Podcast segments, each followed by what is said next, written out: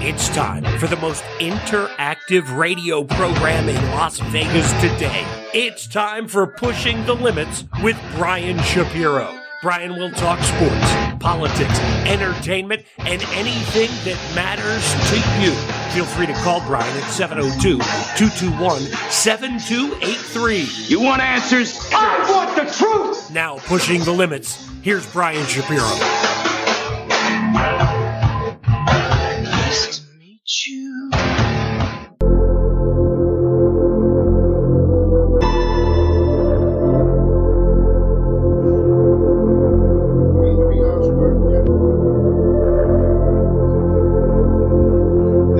All right, what's up, everybody? How's it going? It's Pushing the Limits, and it is a beautiful Thursday in Las Vegas, and I am what's so up, glad that uh, you decided to join us. He's Jamie D. I'm Brian Shapiro, and uh, we are ready to go, man, as Barack Obama would say.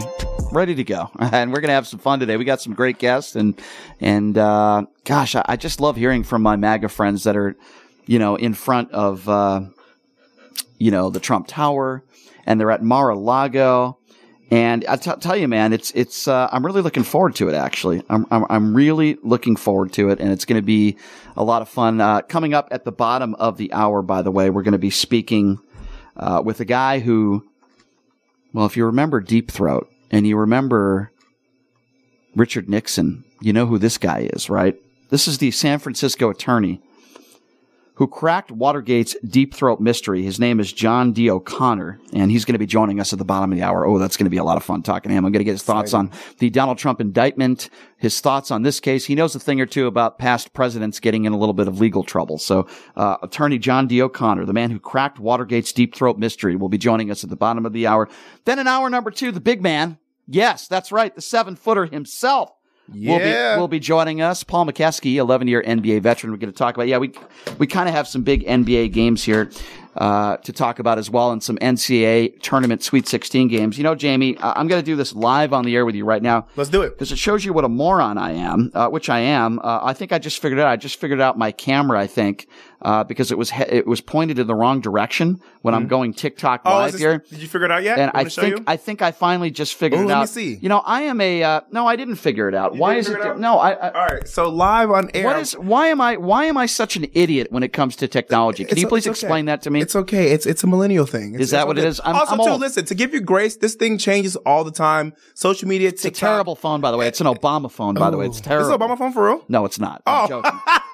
It uh, looks like one, Don't Brian. You have to be like uh, on welfare or food stamps to, to not all due respect to that, but to get an Obama phone? I think you do. When I, I when I do. when I say I you're you on an Obama phone, I usually say that as a joke to uh, to Republicans and MAGAs that, you know, uh, it gets them very, very upset. And as you know, I like to trigger MAGAs. I'm very, very good at that, sir. Uh, before we get into uh, MAGA country, I just wanted to share a quick, funny little story with you, and it's kind of pathetic at the same time. So I didn't know this, Jamie, but the N C double A, Mark, I don't know if you knew this, the N C double A books hotel rooms for the four teams that are in town for the Sweet sixteen. Of course, Arkansas is playing Gonzaga, right? Or I'm sorry, Arkansas is playing UConn. How did I get that wrong? And uh what a mega game there. And then even a better game, U C L A is playing Gonzaga. So a story comes out. It's now made national news, Mark, that apparently the N C double A booked these teams at uh the Luxor. Now, any local who knows the Luxor would probably tell you, probably not the nicest hotel on the Strip. I mean, they don't sponsor K S H P, do they, Mark? Oh, oh they don't. Okay, good. I'm just making sure. Um, kind of a dirty hotel. Not the nicest hotel in the world. The rooms kind of suck. They're very cheap. Uh, it, it's along the same lines of like um a circus circus, right? Yeah, it's not I've been there. Yeah, yeah, not not the nicest. So apparently UConn shows up, right? They're they're staying at the Luxor. This happened, I guess, either yesterday or the day before, and the rooms were dirty. Some of the rooms weren't made. The sheets were dirty. The rooms were just disgusting. So uh they're calling, players are calling coach, and coach is calling the A D, and they actually had to leave the Luxor and check into another hotel. Mm-mm. And it's made national news, and the athletic director put out a statement saying, listen, guys, it's not that big of a deal, but it's funny, and it's pathetic, and the Luxor is getting some very, very bad press. Um, and I just think it's funny that here you are, the UConn Huskies and, and Gonzaga and these teams, and they're, and they're staying in just a, I mean, listen, I'm not going to call it like a roach motel. No. But it's not the nicest hotel in the Strip, not with all the whole no, properties that they have. No, it's not great. And, uh, I don't know if they're selling for rooms there, but I think the N C double A is trying to save a few bucks. That's what yeah. I think. They probably got a deal on these hotel rooms. Dude, do you know how much money these players and these teams are making you, N C A A, and you put exactly. them you put them up at the Luxor? Give me the Bellagio, mm. man. Give me the Cosmo. M G M. Yeah, M G M right. would be. They could have Mandalay Bay. Yes. Next door. Yeah, or the Wynn or, or Caesars. Or, yes. Even the Orleans would have been better than that place. Like, what are you doing, man? I don't know. So whoever just put that itinerary together. It's kind of embarrassing. Uh, and, and now the story's gone public. So shame on the N C A A. And if you're the Luxor, you got to get some more maids, man. You got to clean those rooms up. You got these, these, some of these players, which I assume will probably one day be N B A players, at least a few. And, uh, they're going into these hotel rooms and, and, and, you know, what you're, it's like you're going into a room with a murder scene. What's going on here, man? What's going on here? Blood spat. Got blood on the, the bed and, and some other bodily fluids that I would never Ooh, talk about on the radio. Uh, it's really disgusting. Disgusting. They didn't so. get a chance to clean clean them because they probably checked in and that's disgusting. It wasn't ready, no, right? They yeah, checked in early, right. but why would they check somebody in if it wasn't ready? Yeah, it doesn't make sense. I don't know if this will. Exp- but the but the registration, yeah. the desk, yeah. they don't correspond with the housekeepers. Well, I don't know if this will. They affect, need to. They don't. True. They don't. don't. Will this affect the spread of the basketball game today? Probably no, not. No. Uh, I guess if you get. Uh, uh, A sexually transmitted disease from sleeping on a oh. sheet. That probably takes at least a few days to be in effect, right? I don't know. I'm not a doctor. I'm, I'm not a doctor, but I'm just saying, uh, Uh, if you see any UConn Husky players scratching their groin area today, yeah. you can assume that maybe they got it from sleeping on the beds at the Luxor. That's Listen, all I'm saying. Well, what happens they, in they Vegas stays in, in Vegas. Yeah, they checked in. They probably checked in early and the rooms weren't ready. That's right? possible, And they yes. went upstairs because this ha- it's happened to me. If you've been at a hotel, yeah, yeah. you've went to a hotel and might have checked in a little bit right, early. Right. And the room is not clean. Yeah, that is not made. That's all happened to us, right? Yeah, okay, no big deal. But we're talking about a team that is in the Sweet sixteen that is playing in the N C A A tournament, and right. they're, tra- they're excited. They're checking into a hotel, and then they these poor kids they walk into their room, and it's it's a disaster. Uh, I don't know. It's a, I mean, listen, college dorms they're probably used to it, but uh, uh, anyway, well, they probably was expecting something yeah, different. Yeah, yeah. Right? Shame on shame on the Luxor. Yeah, the Luxor mm-hmm. need to be ashamed of themselves. Yeah, yeah. That that's for bad. Sure. That's very bad P R for them. That's very very bad press. But, but anyway. You know, the Luxor is one of the hotels on the strip to where it's been known, yeah, right, to have unsolicited sure. women and people yeah. at the Luxor, so it they happens. shouldn't have been standing there to begin with. It mm. happens. At, you're right. It, these are these are these are eighteen-year-old right. freshmen, mm-hmm. and you got guys yeah. that are sophomores. Very true. You seeing pretty women down at the bar or even near your room. It could happen That's anywhere. They right. shouldn't have, I mean, it could happen at any hotel, but the Luxor is really known. For the record, I have seen pretty women at the K S H P, but I don't think they were called. No, so I no, be, no, no, I, no. I, I just want to be very no, clear. No, no, no. By the way, before we move the on, Luxor, though. before we move on, I, I can't believe I'm going to tell this story on the air, but you know, my mom was in town and she told me a story, and this is so disgusting, but I'm going to share it with you. Uh, like forty years ago, uh, my mom's like in her sixties now, but forty years ago, apparently she was staying at a casino with her mother. And she's, uh, you know, my mom, you know, pretty lady. And, and, and I guess forty years ago, somebody approached her in Vegas and thought that she was a hooker. You know? Oh. Yeah. And, and then my mom was like, no. And then the guy like profusely apologized and said he was sorry. It was just really disgusting. But I don't know why. I don't know why I just thought about that and shared that with all of you. But anyway, let's get to the meat and, uh, and potatoes here, which is Donald Trump. And the indictment watch is still underway. And we have some clips that we are going to play for you, uh, which are very funny. We played some clips yesterday. Now, I don't know. Have you ever heard, uh, Jamie, of Of, of Jordan Klepper? Not until you told me about him. Yeah, he's a Comedy Central guy who is just uh, extremely funny, very smart, and he works for Comedy Central, and he goes to these MAGA rallies, and he interviews these MAGAs, and I think it's pretty fair for me to say some of these MAGAs are maybe not the most intelligent people in the world. So the last couple days, we've we've been on this e- indictment watch, right? We don't know when Donald Trump is going to be indicted. It could happen today, could happen on Monday. We just don't know. Could happen tomorrow.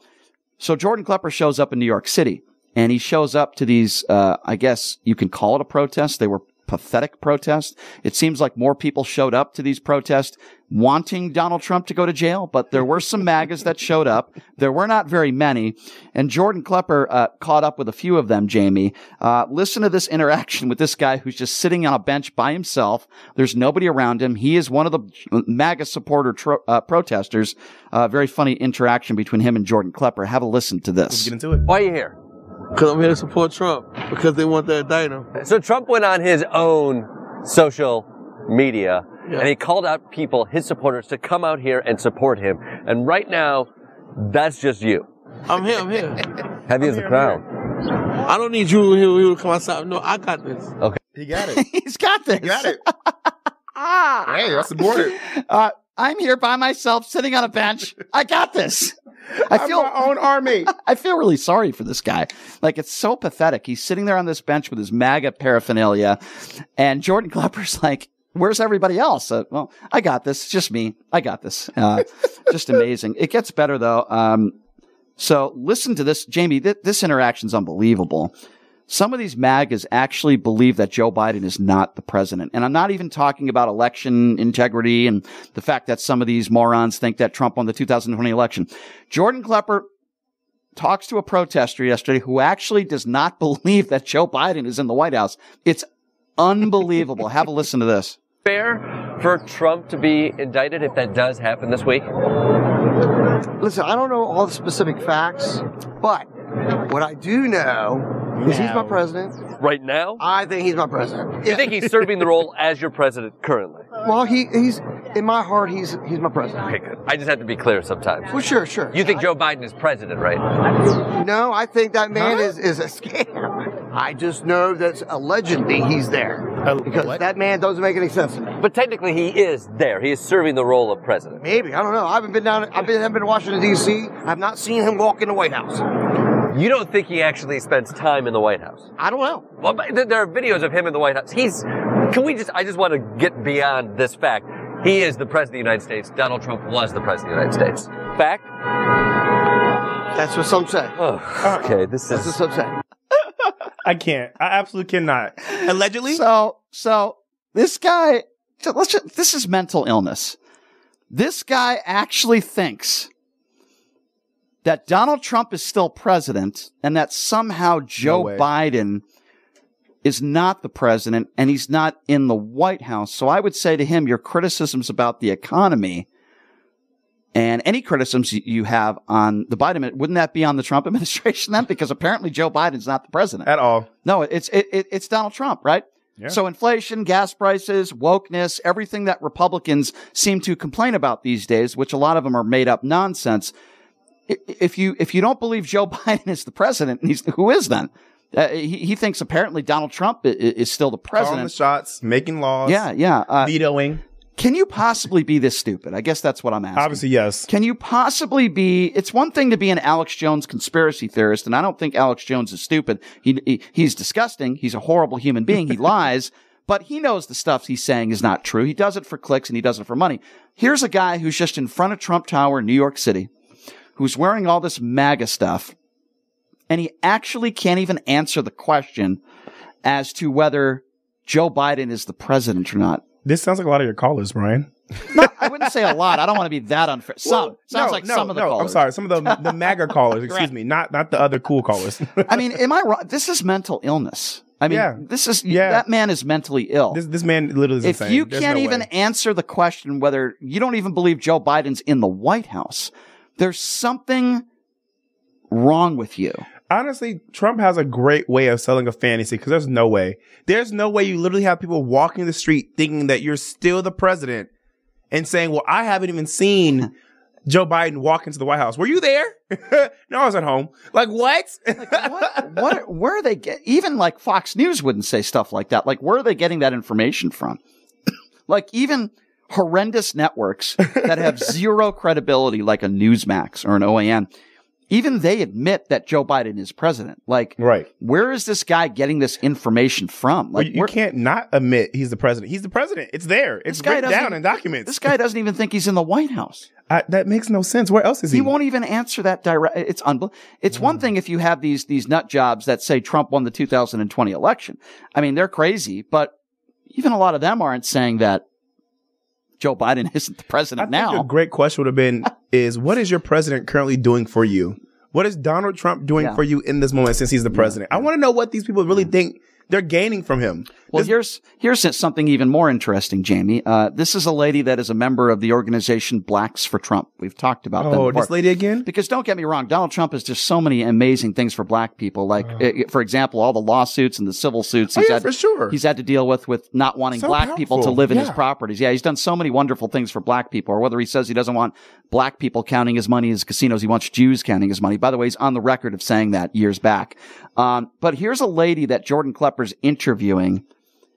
Listen to her words very carefully here. Have a listen to this, and, and, and we'll go from there. Have a listen to this. Today. Joe Biden is going after him because I don't even know why he's going after him, because they're going to push him out the door and probably bring my, oh, Michelle, Michael Obama in, okay? Who? But uh, Michael Obama. Uh, that's correct, okay? No, it's not. They make, why, why, why do you call her no, Michael don't Obama? Don't ask me that. What did Joan Rivers say? What did Joan Rivers say? That's correct. If anybody remember what she said. Did you get most of your news from Joan Rivers?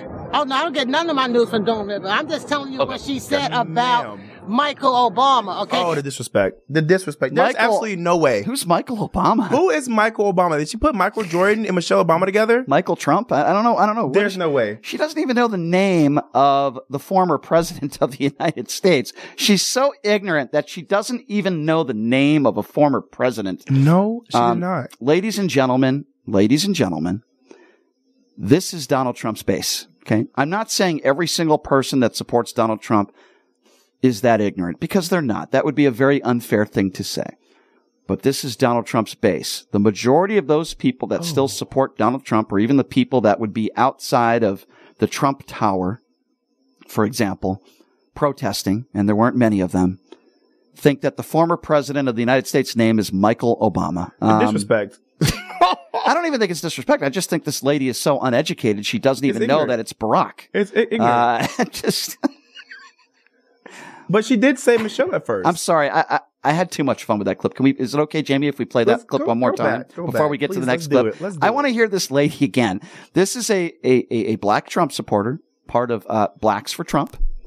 I'm surprised they know his last name. And uh, I want to hear this again, uh, this Michael Obama lady. Have a listen to this again because it's hilarious. It's really, really funny. Deborah, why are you here today? Joe Biden is going after him because I don't even know why he's going after him, because they're going to push him out the door and probably bring my, oh, Michelle, Michael Obama in, okay?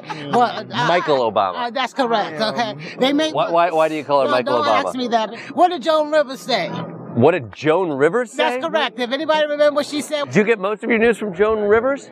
Oh, no, I don't get none of my news from Joan Rivers. I'm just telling you okay. what she said about Michael Obama, okay?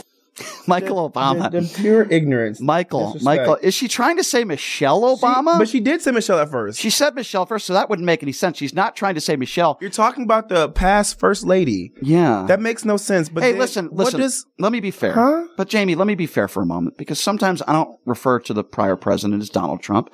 I do use other names for him. For example, I do call him Cheeto Jesus from time to time. Cheeto Jesus? I do. I've never uh, heard of that. And I, and I do call him the Orange Turd. So sometimes I forget. uh, to be fair, sometimes I sometimes I forget what his name is also. So maybe this is just a nickname. She just likes the term Michael. Maybe that's – I don't know. What? I don't know. Uh, I, sometimes I don't call him Donald Trump. I forget his name, and I use other names like the Orange Turd, and because I forget. That's why, you know. So I, I just – so so let's try to – I'll try to give her the benefit of the doubt there. Maybe she just – You're doing too much for her. Michael Obama is just a nickname for Barack Obama. No, that, no, I, I, don't, I won't accept it. You don't think Not so? Here. Okay. Not today. I'm nope. trying to give her the benefit of the doubt. Oh, my God, okay. But, uh, Michael Obama. Uh, that's correct, okay. They make why, why, why do you call her no, Michael don't Obama? Don't ask me that. What don't ask her that. Say? Don't ask her. Maybe. What is Joan Rivers? Joan Rivers. By the way, Joan Rivers is dead, by the way. So I, it's hard to get news from Joan Rivers these what? days. And sadly, she's not alive. So oh. why did she bring up Joan Rivers? What does Joan Rivers have to do with this? What is Joan? That's a very valid question, Jamie. What is Joan what is Rivers she, has, was passed in two thousand fourteen? May she rest yeah, in peace. Like what a, does she have to do with didn't this? Didn't she have like a plastic surgery botched wrong or something? I don't Listen, know. But she wasn't even alive. Oh. Why did she bring up Joan Rivers? Oh. That's a very valid question. Let's think about this what's, for a moment. What's, when talking about the Donald Trump indictment, what does Joan Rivers have to do with it? Joan Rivers, who was an American comedian, actress, yeah, producer, writer, comedian, and television way. host. Brilliant comic. Not political, yes. not politician. By the way, not, not, a, not a Trump supporter. I and and not Michelle Obama. no. oh, I'm sorry, Michael no, Obama. She was a Barack Obama supporter. She was not a Michael Obama supporter, because I don't know who Michael Obama is. Oh. Uh, I'm sure there's a Michael Obama somewhere. Maybe we can find. I'm Googling it. Yeah. Uh, yeah. Michael yeah, look Obama. Up, look up Michael Obama. Maybe maybe we'll, we're the idiots. Yeah, see, even Google's like, did you mean Michelle? Well, maybe we're the idiots. Maybe Michael Obama is like a, a famous celebrity that she was talking about that maybe had what? relations with Joan Rivers. I mean, maybe we could connect the dots and put this together, and maybe she's the brilliant one and we're the idiots. That's very possible. Is right? there a Michael Obama? Like, imagine if we Googled Michael Obama and Michael Obama had something to do with like the indictments of Trump. we would have egg on our face right now. I mean, I doubt that. Google but I, has nothing that says Michael there's Obama. There's nothing that says Michael. Nothing. Okay. It okay. all keeps so, saying Michelle. So maybe we'll just go with your theory that maybe she's just an idiot. Yeah, she doesn't know what she's talking about, and she thinks Michael oh, Obama is Barack Obama. I, I guess so. Anyway, she I got a hug. I got one more for you. She needs. A, she needs a Michael Obama phone. Yeah, yeah. Educated. Uh, Donald Trump likes the uneducated. He said it to himself. Uh, he said it uh, in his speech. All right. So I got one more for you. This is this is. See, Jordan Klepper is just brilliant. And he's talking to another MAGA supporter, Blacks for Trump, by the way. They seem we seem to get a lot of Blacks for Trump on this show. Uh, not you, Jamie.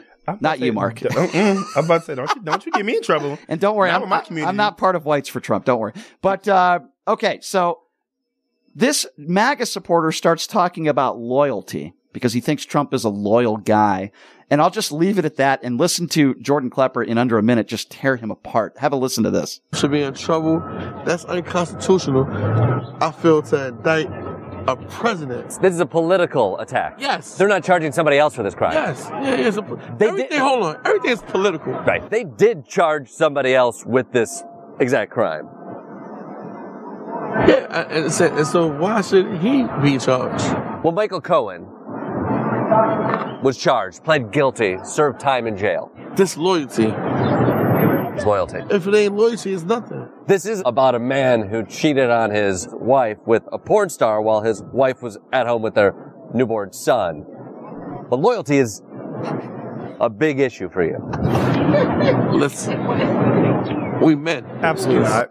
We men. Wait, wait, absolutely not. But wait, before you get into that, some of our fans did comment live and say that Joan Rivers actually did call Michelle Obama transgender.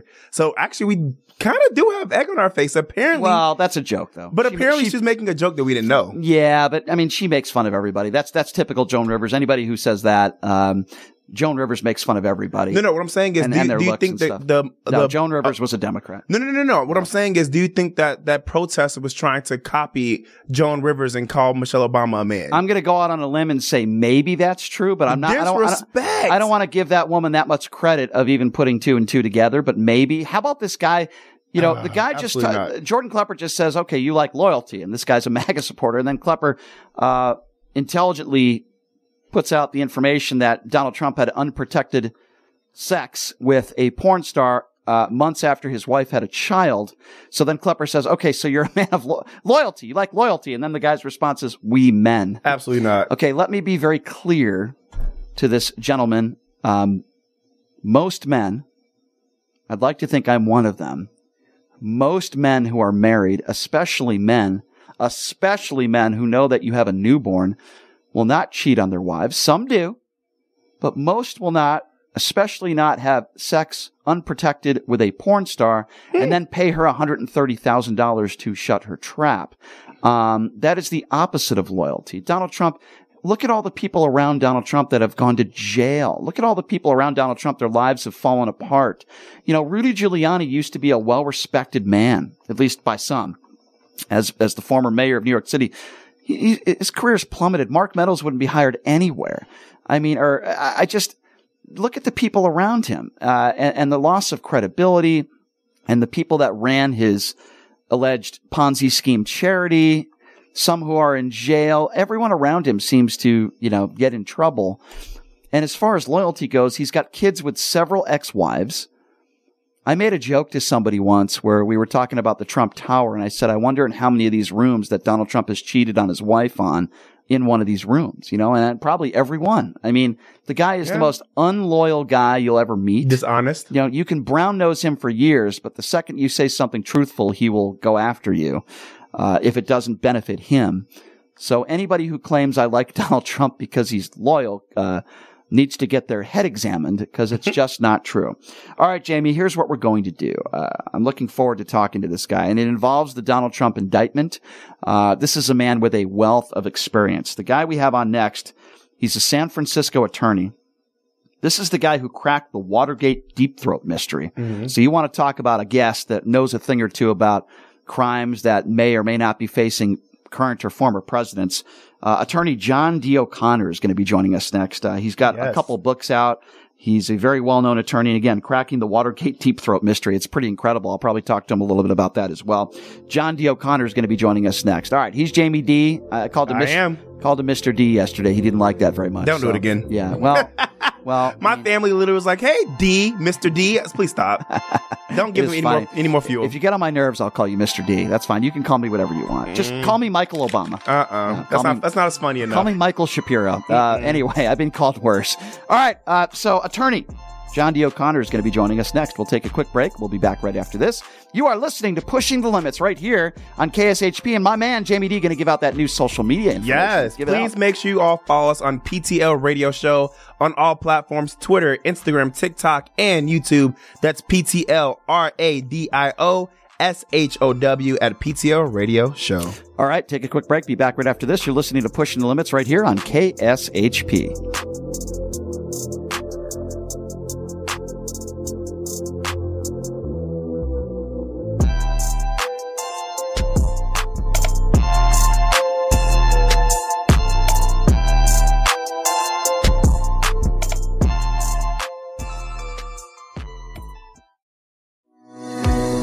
Everybody, it's Brian Shapiro from Pushing the Limits. I want to tell you guys about Sahara West Urgent Care and Wellness. They're conveniently located on the southwest corner of Sahara and Jones. They're open Monday through Friday, nine a.m. to nine p.m. and Saturday, nine a.m. to five p.m. At Sahara West Urgent Care, they'll take care of all your healthcare needs. They offer routine services such as physicals, S T D testing, car accident treatment, and work injuries. You name it, they do it. They have on-site x-ray, E K G, ultrasound, and labs. They treat chronic conditions such as asthma, blood pressure, diabetes, and more. They also offer general wellness exams, treatments such as testosterone enhancement, and cancer screening. They're located on Sahara, sixty-one twenty-five West Sahara Avenue. Their number is seven oh two, two four eight, oh five five four. And the best part, they accept most major insurances and affordable cash pay prices, office visits starting at just ninety-five dollars.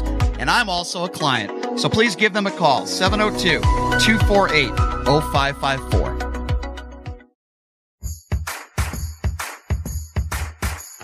Look, it's impossible for the average person to find a great attorney out there. There's so much misinformation. Now, let me introduce you to former Chief Deputy District Attorney Thomas Mokeski. He was Las Vegas's top D U I prosecutor for years. He prosecuted the most high-profile D U I cases in Clark County. No one knows more about D U I law in Nevada. Just Google it. If you get charged with D U I, whether it's a misdemeanor or even more importantly, a felony, you need Thomas Mokeski representing you. His relationships with the prosecutors and judges and his knowledge of D U I law to work for you. So give him a call now or text him at seven oh two, eight four eight, five five five five. It's your life and liberty that's at stake. Don't wait. Call now. That number again, seven oh two, eight four eight, five five five five. Hey everybody, are you struggling to find a pizza place that reminds you of Brooklyn? That true blue New York style pie? Well, worry no more. Stallone's Italian Eatery Pizza is a knockout. We're located at four sixty-seven East Silverado Ranch Boulevard, just off of Premier Road, half a mile east of South Point Casino, just minutes from the Las Vegas Strip. Come by and grab a slice of pie. Plus, check out our Brooklyn-inspired Italian cuisine. Our sandwiches are super. Hero, that is, because why be a sub when you can be a hero? Stallone's Italian Eatery is here to serve you phenomenal food, Vegas. Forget about it.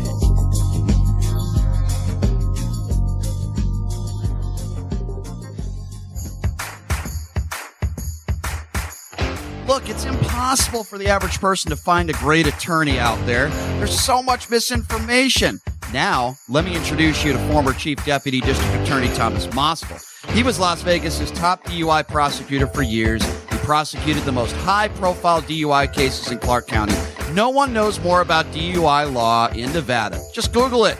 If you get charged with D U I, whether it's a misdemeanor or even more importantly, a felony, you need Thomas Mokeski representing you. His relationships with the prosecutors and judges and his knowledge of D U I law to work for you.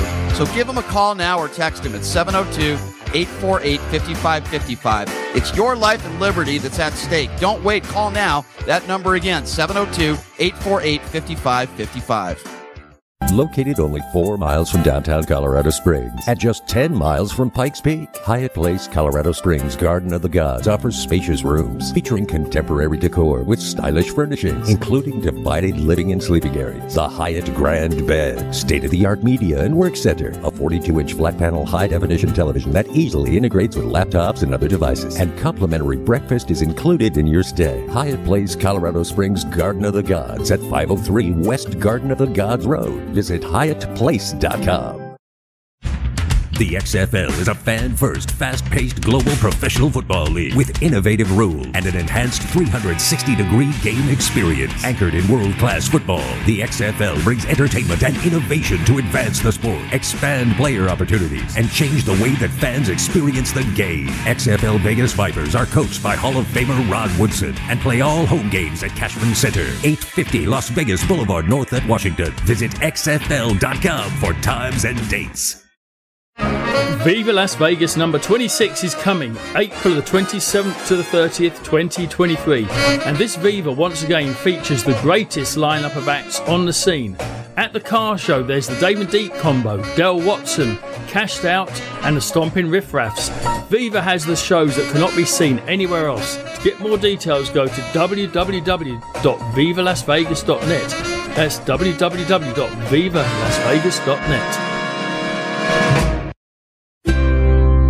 Country Nights and Carnival Lights. The annual Clark County Fair and Rodeo is coming to Logandale April twelfth through the sixteenth. Five nights of incredible P R C A rodeo action, stages of continuous entertainment, a carnival midway, and acres of fun for everyone. For tickets and more information, log on to c c fair dot com. That's c c fair dot com. Don't miss out on the excitement, April twelfth through the sixteenth in Logandale, Nevada at the Clark County Fair and Rodeo.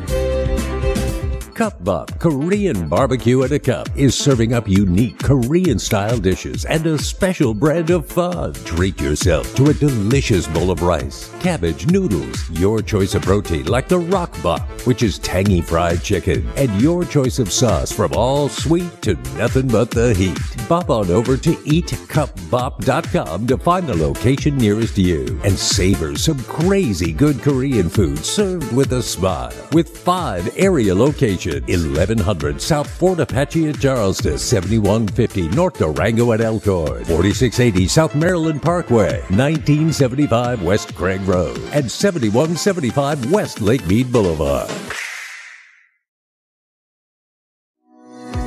Hey everybody, it's Brian Shapiro from Pushing the Limits. I want to tell you guys about Sahara West Urgent Care and Wellness. They're conveniently located on the southwest corner of Sahara and Jones.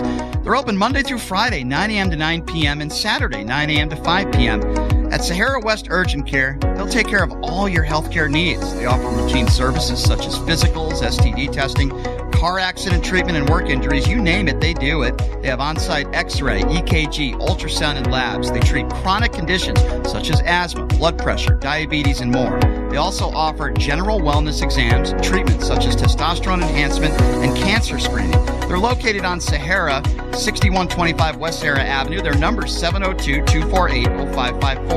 And the best part, they accept most major insurances and affordable cash pay prices. Office visits starting at just ninety-five dollars. And I'm also a client, so please give them a call, seven oh two, two four eight, oh five five four.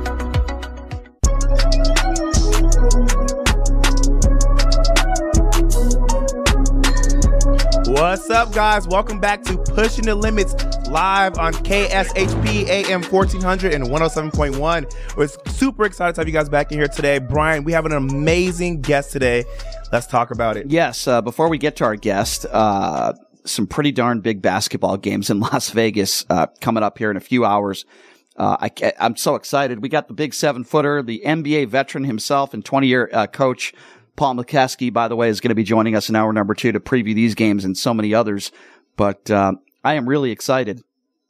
Uh, these are two mega college basketball games. Uh, we got Arkansas uh playing UConn, uh, just two phenomenal teams, two really good coaches, and uh of course the second game, um you know we got uh, two big teams in Gonzaga and U C L A, so really looking forward to that.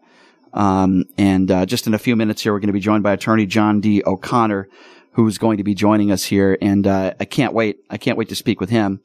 um And uh, we're going to be talking to him in just a few minutes. So we're talking about the Donald Trump indictment, and we're talking about, uh, I guess you could call it kind of an indictment watch, because that's really what we're on right now. It's an indictment watch.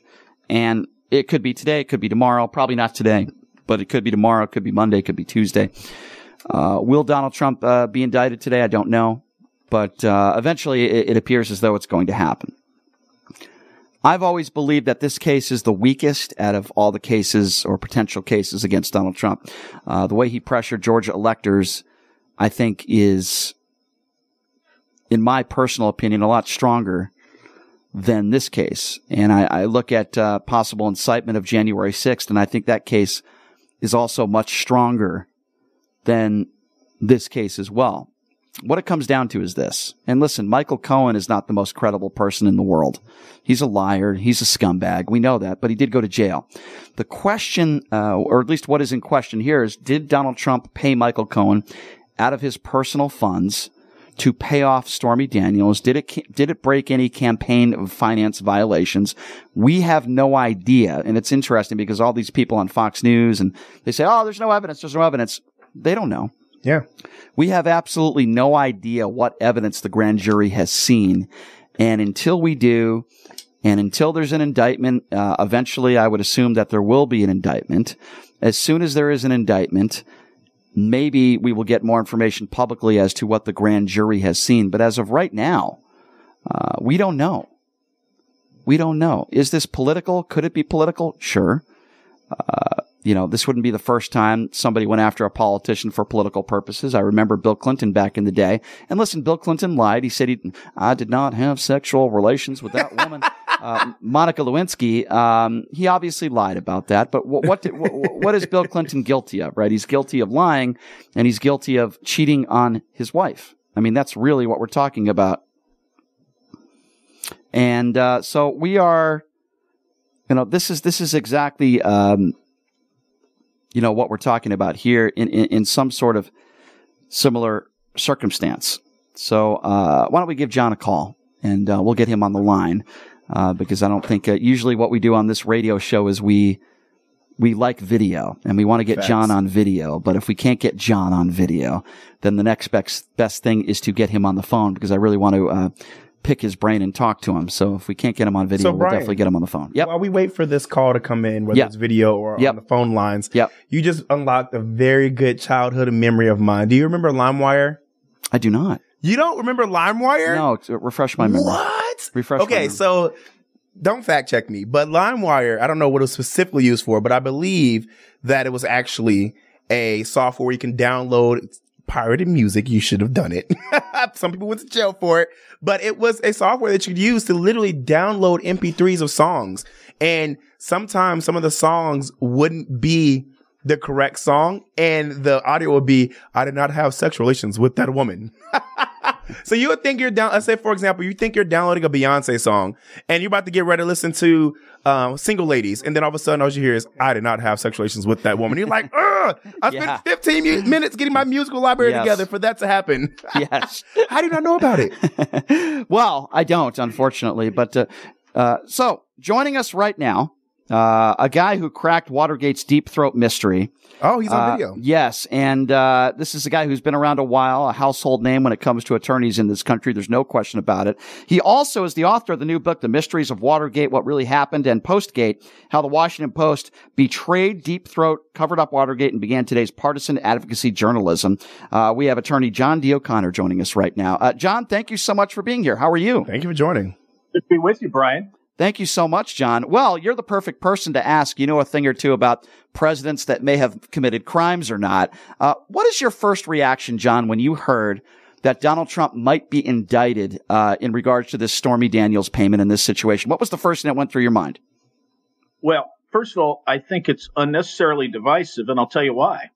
If you're a Trump hater or just want to get rid of the guy, this is not the best shot to do it. When you shoot at a king or a would-be king, you got to kill him. Mm. And so if I were a Trump hater, I would say Jack Smith is the real deal. He probably will get an indictment on Trump uh, out of Mar-a-Lago. I mean, I'm just thinking that, and I right. I sort of can read the tea leaves as a former prosecutor. Mm. All you need is some obstructive conduct, and most people will see that as a real serious crime. So, all John, right? I agree. I agree with you, and I just want to be very clear. I, I do not like Donald Trump. Uh, I am a hater. I'm one of those people you're talking about. But I agree with you one hundred percent, John, and I and I just said that. I said, you know what? I think of all the cases out there, this is probably the weakest. You would you would agree with that? Oh, yeah, by far. Mm-hmm. Mm-hmm. Mm-hmm. This is a trash case. It's one that's been turned by down by every decent prosecutor around, including Biden's own Justice Department, the Election Commission, and Cyrus Vance Junior, the predecessor to Alvin Bragg. Mm-hmm. So the thing stinks. You've now got, uh, because Cohen stupidly waived his attorney-client privilege, you've got his own lawyer that will be able to testify that Cohen will say anything, and has told him that, will say anything to avoid a day in jail. Yeah. Let's talk so, about that. Let's talk about that. Now, yeah. a, as you know better than anybody, John, it, it's not too difficult as a prosecutor or in the D A's office down there to convince a grand jury. You don't necessarily have to have the type of proof that says, no doubt, Donald Trump committed this crime. It's it, it's a lot easier, right? Can you talk a little bit about that and the process of getting a grand jury uh, and indicting Trump? Well, first of all, most of the time, unless the prosecutors kind of give a jump ball to the grand jury, which they may want to do just to g- gauge reaction, uh, normally the prosecutors are pretty firm about what they want, and usually the grand jury goes along. Mm-hmm. Uh, in this case, y- you still don't need, and I'm not sure the rules in New York, um, but they may need only a majority. In some places, you need two-thirds, you need sixteen out of twenty-three, but mm-hmm. nonetheless, there may be some dissenters here uh, on the grand jury, but I think he'll get an indictment if he really wants one. Uh, but like I say, what it'll do, it's so polarizing, because what it'll do is it will make Trump the more likely nominee. Right. Okay. Because of his base. His base now will not desert him, even though the middle of the road, um, Mesa Mesa voters, either uh, independents or moderate Republicans, I've had enough of his drama. Right. Okay, so it's going to – and and then what do we have? Do we have a Trump v. Biden redo? Mm-hmm. I think that would be so bad for the country. Agree. That yeah. would be terrible. And this may strengthen Biden. I mean, Biden's beaten him once. Yeah. Now the guy's damaged. It may well help Biden give I, uh, wind behind the sails of Biden, which if I were a Democrat, uh, I would not want. I would want a fresh face if I were a Democrat and have Biden gracefully bow out. Yeah. So – yeah, then you get the Karl Roves of the world who don't like Trump on the Republican side mm-hmm. and says, basically, this is not going to help you. It's going to detract from the middle of the road voter that you really should all be vying for, that neither party seems to understand that. Right. Go to the middle. When I try a case on a jury, I go to the middle. I've already got my committed acolytes. I've already gotten people who hate me or my case. The middle gets you the verdict. Yeah. And so- that's... Yeah. True in politics. John, I've heard it from both sides, and you alluded to this. Uh, I hear some, I, I, I don't want to use the term conspiracy theorist, but some people that make a claim that this is going to help Democrats because a lot of Democrats want Donald Trump to run against Joe Biden. They're more afraid of Ron DeSantis. And then I hear of other people saying, no, this is going to hurt Donald Trump because he could go to jail, which we all know is not going to happen here. Right. But I'm sure you've heard that, right? You've heard both sides. Which side do, do you think is, is more credible as far as that opinion goes?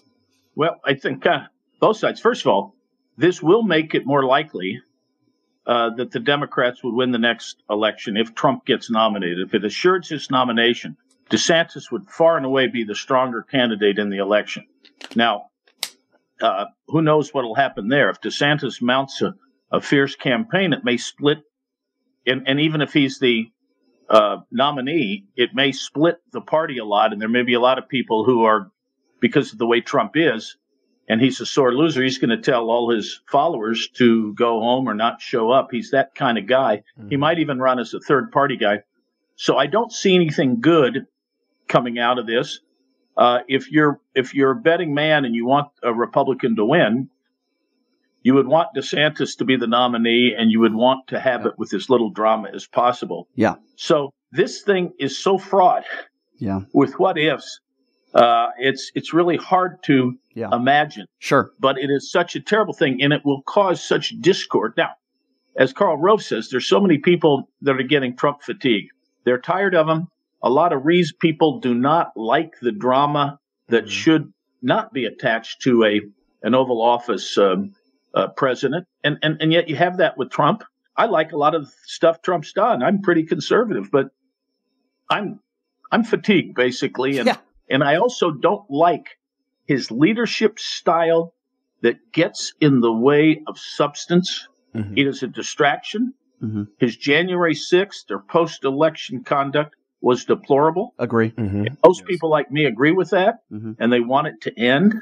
So I'm so torn on this thing, um, and I just hope it – I, I wish it just went away, but yeah. I don't think it's going to. I don't think so either. If you're just joining us, he is San Francisco attorney. He cracked the Watergate uh, Deep Throat mystery, so the perfect person to talk about Trump and this possible indictment. He's John D. O'Connor, uh, author of the new book, The Mysteries of Watergate, What Really Happened, and uh, Postgate, How the Washington Post Betrayed Deep Throat uh, and Covered Up Watergate. All right, so you brought up January sixth, and, and then, I, Jamie, I know, Jamie, you got a lot of questions for him. I want to ask you about January sixth, Mister O'Connor, if I may.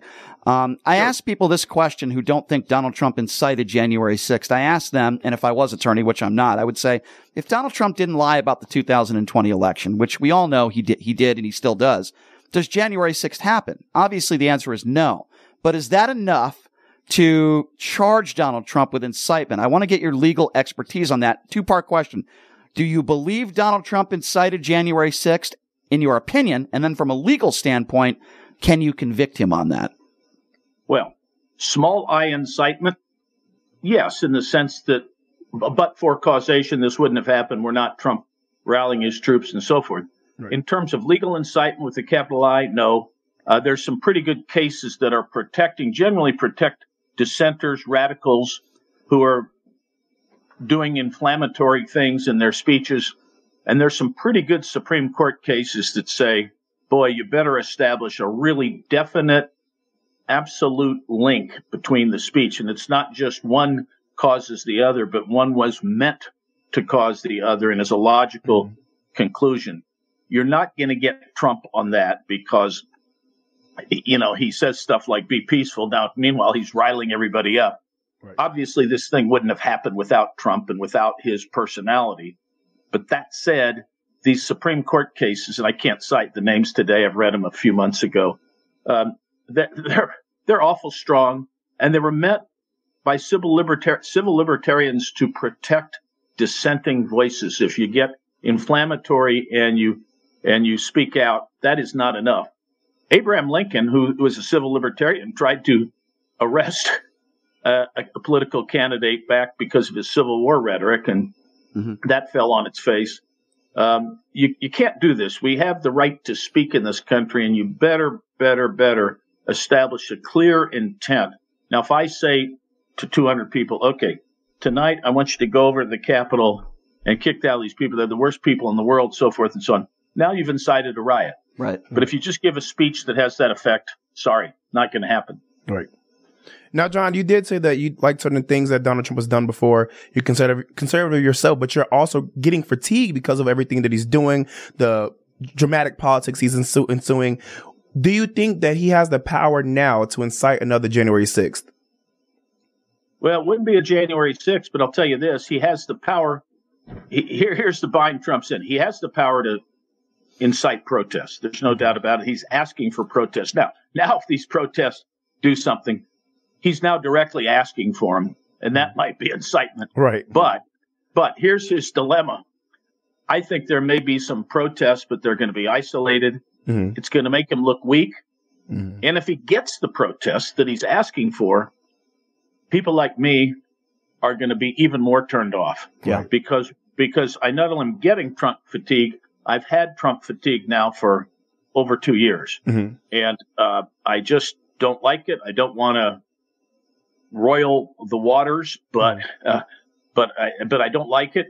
And many people are like me that I know are very loyal Republicans, and they'll come up to me and just now they're much more open about it. Let's get this guy off stage. His mm-hmm. day in the sun occurred in this odd, odd way uh, that won't repeat itself, and uh, so. It's time to move on. But right. so this thing, I'll say the only thing this is good for is the media. Right. This is a feast. Mm-hmm. This is a feast and it's going to keep going on.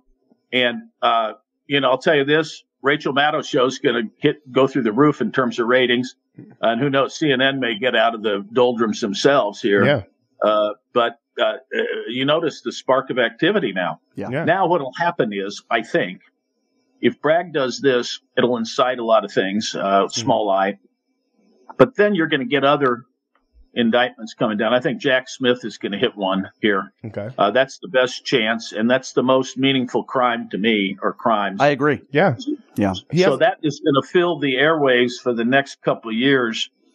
And unfortunately, we're now talking about bread and circuses rather than things we should be concerned about. We've got mm-hmm. foreign issues with mm-hmm. Xi, Xi and uh, Putin get together, and Iran and Iraq and mm-hmm. all that stuff. So you've got serious problems. Is Taiwan going to be encircled and taken? And then you've got the domestic instability. Will the dollar no longer be the world's currency? Right. Big opportunity. Now China's making its move. It's going to get the oh, the yuan or whatever it is that mm. they use uh, as the default currency. So we have all kinds of problems, and I don't see us getting out of our inflation mess anytime soon. Yeah. Right. The Fed could raise rates forever. Mm-hmm. You're still going to have full employment. Right. You're just going to have rampant inflation. So yeah, we've got serious problems, and we're going to be talking about Trump. Right. Trump, now, Trump's the last thing we should talk about. Yeah. Exactly. John, you, you stated that you would like for Joe Biden to gracefully bow out, and that you did like certain things that Trump has done. You're speaking a lot about the different dramatic politics that Trump loves to play with. Do you think that if you if he just removed all that, he would still have the leadership that is needed to lead the country in the right way through all these different things you mentioned? Well, remember at the end of his two thousand sixteen campaign, one of the ways he got over the top was his aides took away his phone, his tweet machine, mm-hmm. and Trump just sneeringly said, "I can act presidential anytime I want," as if acting presidential was some sort of a, a foolish venture. Right. Well, that convinced people to elect him enough. Mm-hmm. But now I don't see that happening, yeah. and uh, so that's that's the real I wanna, issue. I want it's yeah. I, I'm sorry to interrupt you, John. I, I, I, yeah. I wanted to ask you. You know, you're a you're a lifelong attorney. You're one of the most high profile attorneys out there. You've been doing this for such a long time. Is it offensive to you over the years when, and maybe this is part of the fatigue, when when Donald Trump has attacked judges? You remember the Mexican judge that he attacked. When he attacks, you know, he had sixty-one chances in a courtroom to prove that there was interference in the two thousand twenty election. I shouldn't say interference, but integrity, election integrity. And I know some of those judges threw a lot of that stuff out. And but still, he has attacked the courtroom, our justice system, our F B I. You're an attorney, regardless of whether you're a conservative or not, because I don't care about that. Is that offensive to you as a lifelong attorney when our former president continues to do that and go after our justice system and attorneys and judges? What what do you make of that? Well, the main thing I make of it is, as a lawyer who represents clients, you want clients who follow your legal advice. And if you've got a president of the United States, he has got to follow the advice of wise advisors, and he does not do it. You right. can trace every one of his screw-ups that have caused him harm because he will not mm-hmm. cooperate with his, his attorneys and their advice. The only time he did that was during Russiagate, when his attorneys got skillfully and Don McGahn skillfully got him out of this thing. And then McGahn, of course, earns Trump's ire because what because McGahn did such a good job protecting him by going to the prosecutor and talking himself. But as a lawyer, I find it offensive. This is a guy that digs his own grave. Yep. I don't like it. And in my leaders, I want people who follow good advice and have the sense to do it, and not let your ego and your narcissism overcome it. Right. And that's where I split the sheets with Trump. Right. After this election, you know, I could put up with his tweets during his time. And so why are you tweeting? Shut up. Right. But he, yeah, but you know, we had low inflation. We had decent gas prices, et cetera, et cetera. Yeah. Okay. Things are relatively peaceful. Okay. Then the election comes. Now those, that the lawsuits are a good example. Mm. I've written about this. Mm-hmm. I'm a litigator. Once that vote comes in, if you don't convince the state legislators to overturn or to do something or to have an alternative slate, you can't file a suit. If I'm a judge, he's going to file the suit and say, "Okay, Mister Plaintiff, call your first two million five hundred thousand witnesses on Monday And you, the defense, call your next two thousand, two million witnesses on Tuesday so we can have a trial. You can't relitigate an election. Right. So what he did was he made his own brand look stupid by filing stupid lawsuits that even if somebody did something wrong, what is the remedy? Even if someone breached a, a, a, a law right. or a, sure. an election rule, Sure. do you ter- overturn the election? No. Yeah, of course not. Oh. And I, I agree with you one hundred percent. I want to get to your books before we let you go here. We're running out of time. Uh, w- sure. One more question for you before we get to your books. Uh, you talked about Jack Smith. You talked about this being uh, possibly, you know, or most likely the strongest case. So I want to ask you, if in fact he is indicted when it comes to the classified documents, do you believe he will actually be convicted in that case? Uh, yes. Hmm. That's the short answer. Assuming he gets...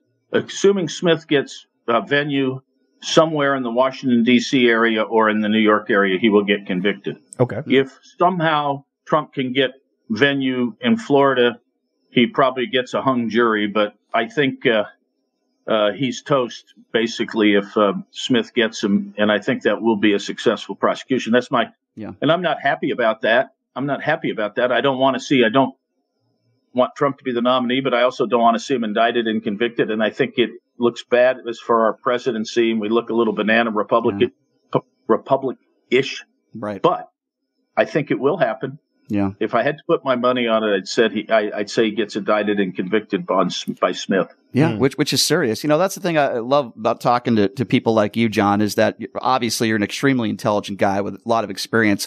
We might disagree on some policies and, and politically, but you're a reasonable guy.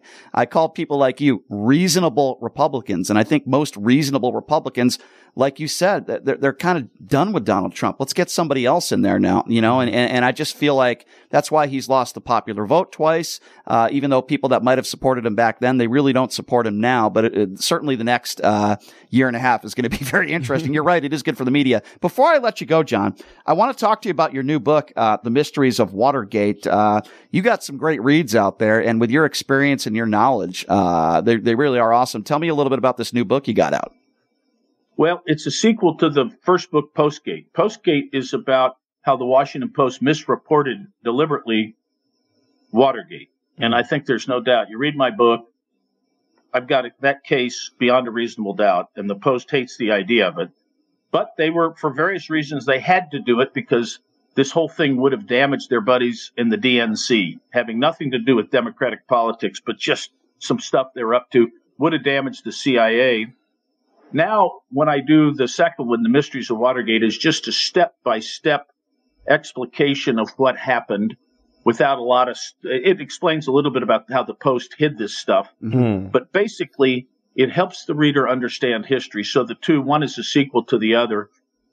If you're really big on the journalism, you read the first one, Postgate.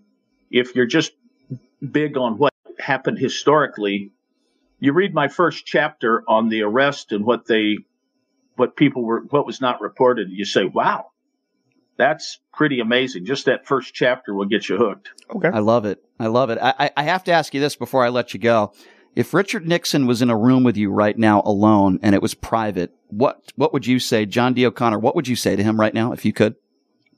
I'd say, Mister Nixon, I misjudged you. I wanted you, when I was a federal prosecutor, to leave office. I thought you'd been convicted. After studying it, I think it was ridiculous. The Post knew more about Watergate than you did and didn't say it. You were betrayed by your junior counsel, John Dean, who did know what happened and advised you, advised you into a couple of acts of obstruction that were unnecessary, number one, and were for Dean's protection, number two. And so you got a raw deal, Mister President, and I hope people read my book so they'll realize you got a raw deal. And the irony is, as much as you were paranoid about the press your whole life, as they say, paranoids sometimes are correct. Sometimes people are out to get you. You're right. You know, and that's yeah. that's the epitaph for Richard Nixon. He was yeah. very paranoid about the press, and they did get him. Yeah, no, you're right about that. John, it really has been a pleasure speaking with you, and uh certainly going to check out those books you got out there. I really appreciate your expertise and you coming on. Love to have you on again sometime yeah, down the road. You. And uh Mister Uh, O'Connor, really do appreciate your time. Thank you so much. Thank love, you. Love to be with you again, you thank guys. You. It was really a good discussion. Thank appreciate you. that. Thank I agree. You. Thank you so much. That means a lot. Uh Thank you so much. John D. O'Connor, the man right there who cracked Watergate's Deep Throat mystery. Yes. Uh, that that's uh that's a, a part of history. That's for sure. A big part of history. It's crazy, iconic, too, because I um I really enjoyed speaking with him, because we might not agree politically, but I agree with a lot of what he said about mm. Trump.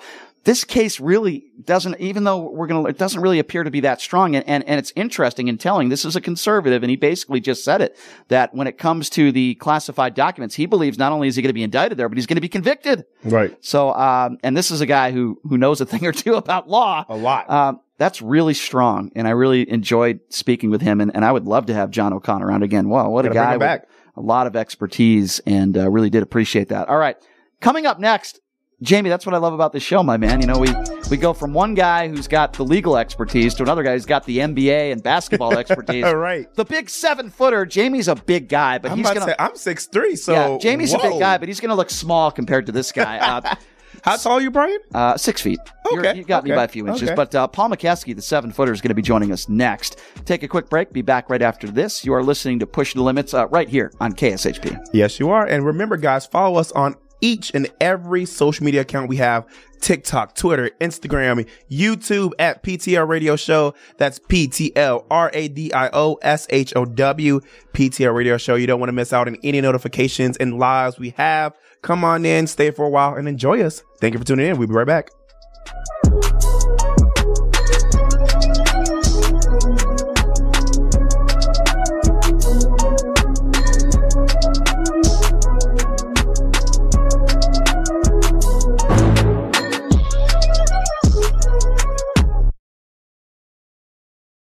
Hey everybody, it's Brian Shapiro from Pushing the Limits. I want to tell you guys about Sahara West Urgent Care and Wellness. They're conveniently located on the southwest corner of Sahara and Jones.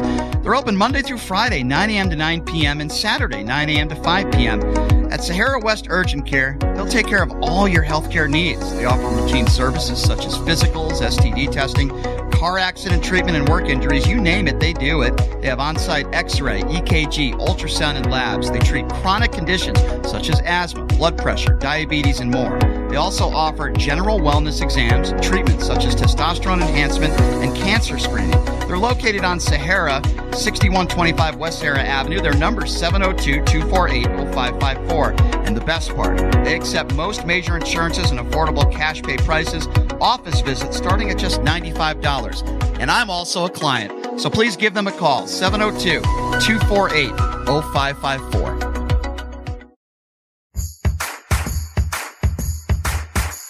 Look, it's impossible for the average person to find a great attorney out there. There's so much misinformation. Now, let me introduce you to former Chief Deputy District Attorney Thomas Mokeski. He was Las Vegas's top D U I prosecutor for years. He prosecuted the most high-profile D U I cases in Clark County. No one knows more about D U I law in Nevada. Just Google it. If you get charged with D U I, whether it's a misdemeanor or even more importantly, a felony, you need Thomas Mokeski representing you. His relationships with the prosecutors and judges and his knowledge of D U I law to work for you. So give him a call now or text him at seven oh two, eight four eight, five five five five. It's your life and liberty that's at stake. Don't wait. Call now. That number again, seven oh two, eight four eight, five five five five. Hey everybody, are you struggling to find a pizza place that reminds you of Brooklyn? That true blue New York style pie? Well, worry no more. Stallone's Italian Eatery Pizza is a knockout. We're located at four sixty-seven East Silverado Ranch Boulevard, just off of Premier Road, half a mile east of South Point Casino, just minutes from the Las Vegas Strip. Come by and grab a slice of pie. Plus, check out our Brooklyn-inspired Italian cuisine. Our sandwiches are super. Hero, that is, because why be a sub when you can be a hero? Stallone's Italian Eatery is here to serve you phenomenal food, Vegas. Forget about it.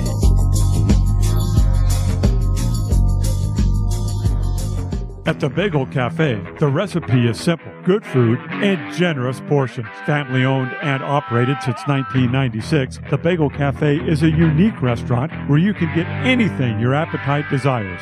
From a bagel and a schmear to piled high corned beef on homemade rye, fresh fruit platters and salads, or creamy New York cheesecake. Check them out at the bagel cafe L V dot com. The Bagel Cafe, where there's something delicious for everyone. Pine Hollow Winery is the first and only boutique winery in the Las Vegas city limits that features its own handcrafted wines. Located on the west side just minutes from the strip at seven oh one eight West Charleston, Pine Hollow wines are available for tasting by the glass, bottle, or for carryout. Peach lovers, pick up a bottle of the Warm Fuzzy, which is a sweet Chardonnay-style wine made with peach and apricots. Visit pine hollow winery dot com for their events, wine menu, and hours. That's pine hollow winery dot com.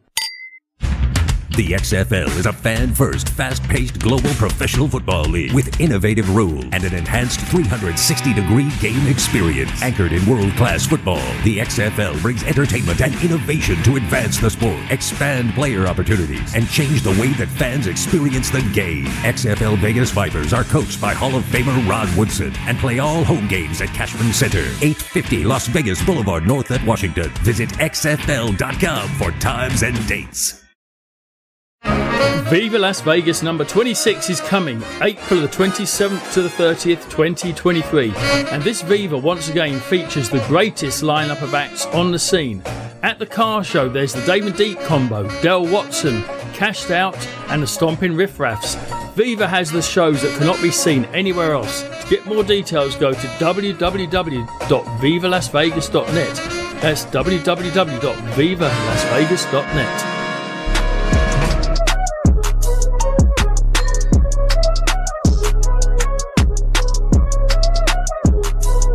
Welcome, welcome, welcome. You're listening to Pushing the Limits live here at K S H P A M fourteen hundred. Wow, we had a great last segment. If you missed out, we had San Francisco attorney John D. O'Connor, who cracked the Watergate's Deep Throat mystery. And now we have an even amazing guest here sitting right next to me, sitting at seven yeah. feet tall. Brian he's not an attorney. He's not an attorney. He had nothing. You know, yeah. yeah, he's not an attorney. He had nothing to do with the uh, Richard Nixon days. Um, but, I was uh, two. Yeah, but he is. Were you, you were alive back then, though?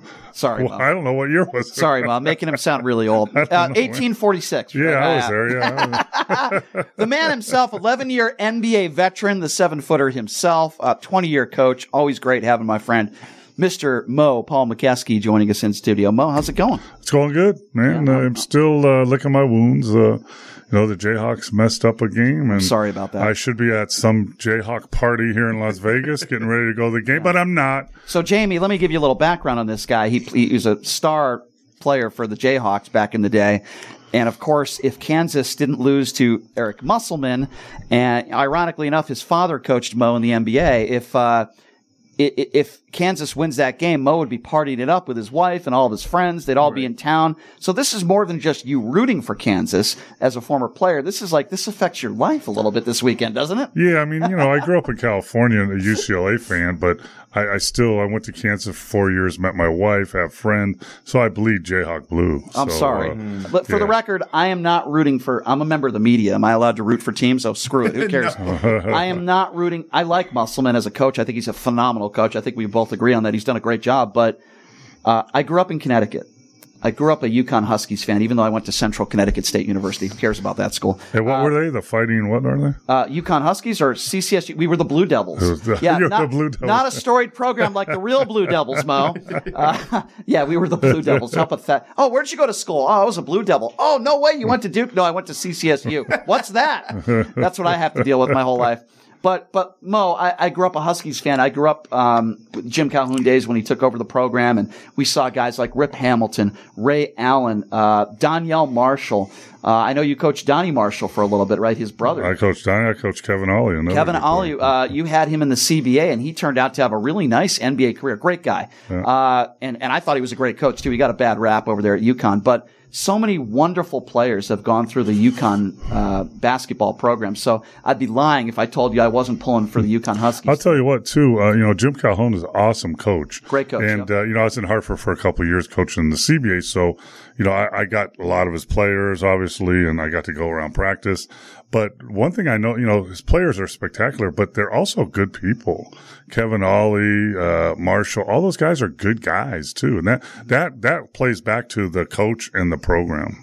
Unfortunately, when, uh, Jim Calhoun, uh, he didn't retire. He's still coaching some Division three school now. So is he really? That's what I heard. Wow. But, uh, there were some cheating scandals going on, and let me tell you, I don't think Jim Calhoun did anything different than a Mike Krzyzewski or a John Calipari or a Rick Pitino. Calhoun eventually just got caught. Um, but you're right. Wonderful coach. Unbelievable coach.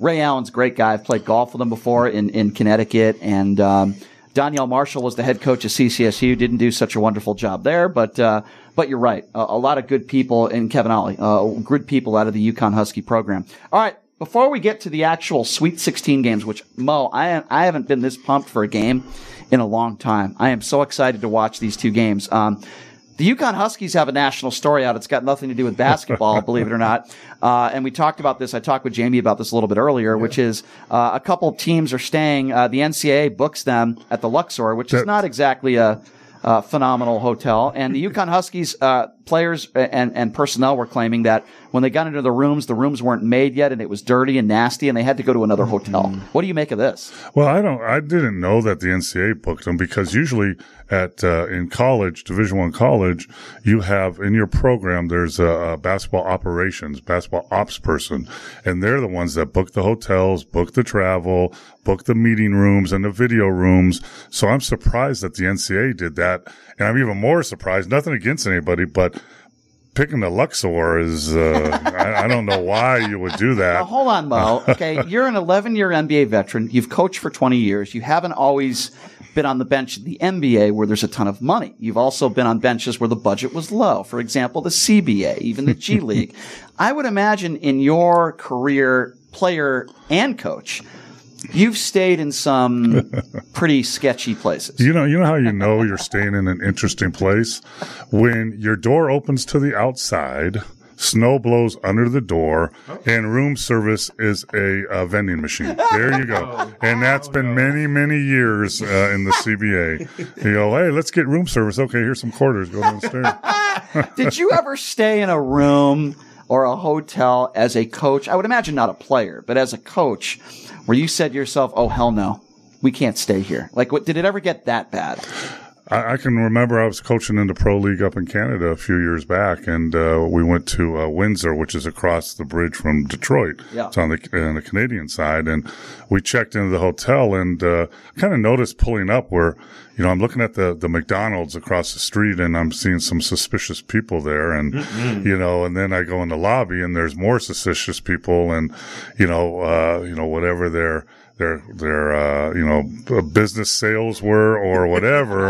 and, uh, I, uh, I called the owner and said, hey, listen, you know, we can't stay here. I know, you know, I, I'd rather stay somewhere else, even if it's farther from the arena. But yeah, there's been times like that. Some, most of the time at that level, you don't have a choice though. You, yeah. you because the budgets are so low. And that's what uh, surprised me about this whole thing with the, the Sweet sixteen. I mean, come on, man. N C double A is making billions of dollars. You know, put them at Caesar's. Put them at... Or the Wynn or know, something, yeah. Yeah, put them somewhere Put them nice. At Mo's house, somewhere. No, you know? No, they can't go to Mo's house. Only no. a few people like you, you and maybe you. maybe Al sometime yeah. if he gets yeah. back into my good graces. I went to Mo's house the other day. What a beautiful pool he has. The Mage- the Mokeski Beach Club, by the way, is very the beautiful home he's in. I'm very I'm jealous. jealous. The door was very tall, I noticed, though. I had to, and I had to watch you as you left my office because I, I didn't want any of those jerseys that were hanging on my wall go disappearing. Mo Mo gave me a tour uh, of his office, and he's got memorabilia, all of his player cards back in the day, the jerseys. Nice. It was for a basketball fan, and, and I'm somewhat of a basketball historian. I was taking pictures, and I was bragging and showing it to people because it was so cool. Uh, very awesome. All right, so let's talk about these two games, Mo. Uh, they got out of the Roach Motel, also known as the Luxor. They don't sponsor my show, so I can say that. um, and uh, they moved to Circus Circus. No, I'm just kidding. Uh, I don't know. I don't know where they went, but I know they didn't go to Circus Circus. Oh so, my! I, you know, you got to be investigative today at the games and find out where the heck they went. I will ask Coach after the game, even though I'll probably get yelled at. Coach, where did she decided to stay. Uh, I'm sure that's the last thing he wants to talk about. Let's talk about these two games. Uh, before we get to the mega game, not to say that the Arkansas UConn game is not a great game, because it will be. Uh, you got two interesting styles of play. I watched uh, UConn practice yesterday. Uh, I don't know if I was allowed in the gym, but I snuck in for a couple minutes with my credential. And boy, Hurley, I've never seen Hurley uh, in, in a practice before. He is intense. I know he's intense on the sideline. He was. Those guys look so focused. You know, sometimes, Mo, as, as, as you being a, a former player and coach, you can just tell what, whether guys are, are ready to go or not, and you can tell whether they're focused or not. And I'm not a coach or a former N B A player, but I can tell you right now, they looked laser-focused yesterday. Arkansas is a really good basketball team. Muss is a really good coach. I like UConn in this game because I think um, they've got the play underneath the basket. They're physical, and they've got guards that can shoot. I think this team can win the whole thing. I like UConn today. Yeah, and they have some bigs also that yeah. that can score and pass, so much like Gonzaga. But, you know, interesting coaches, really good coaches know and know their team, and they can feel if they're ready or not. And then you're going to get them ready by either jumping on them, you know, and maybe getting, um, you know, vocal with them, or laying back a little bit if they're too tense. But here's the trick, though. Uh, sometimes when you're so focused the day before a game, you, you, you might not be the day of a game. And that's a really touchy subject because, you know, I've been, uh, I've coached teams and I'm watching them warm up. I'm going, yeah, we're ready. And we get blown out by thirty. Oh. And then I've been with teams that I'm like, what the hell are we doing? We look like crap. And then we win the game. So, uh, but, uh, you know, Hurley's from, you know, I, I worked with his dad in a, in a, uh, in a camp, in the Euro camp in Italy for, uh, two weeks one time. And he's the same way, and a legendary coach. So, uh, man, I would have loved to see that practice. But, uh, you know, I, uh, Arkansas is a good team. Very well coached.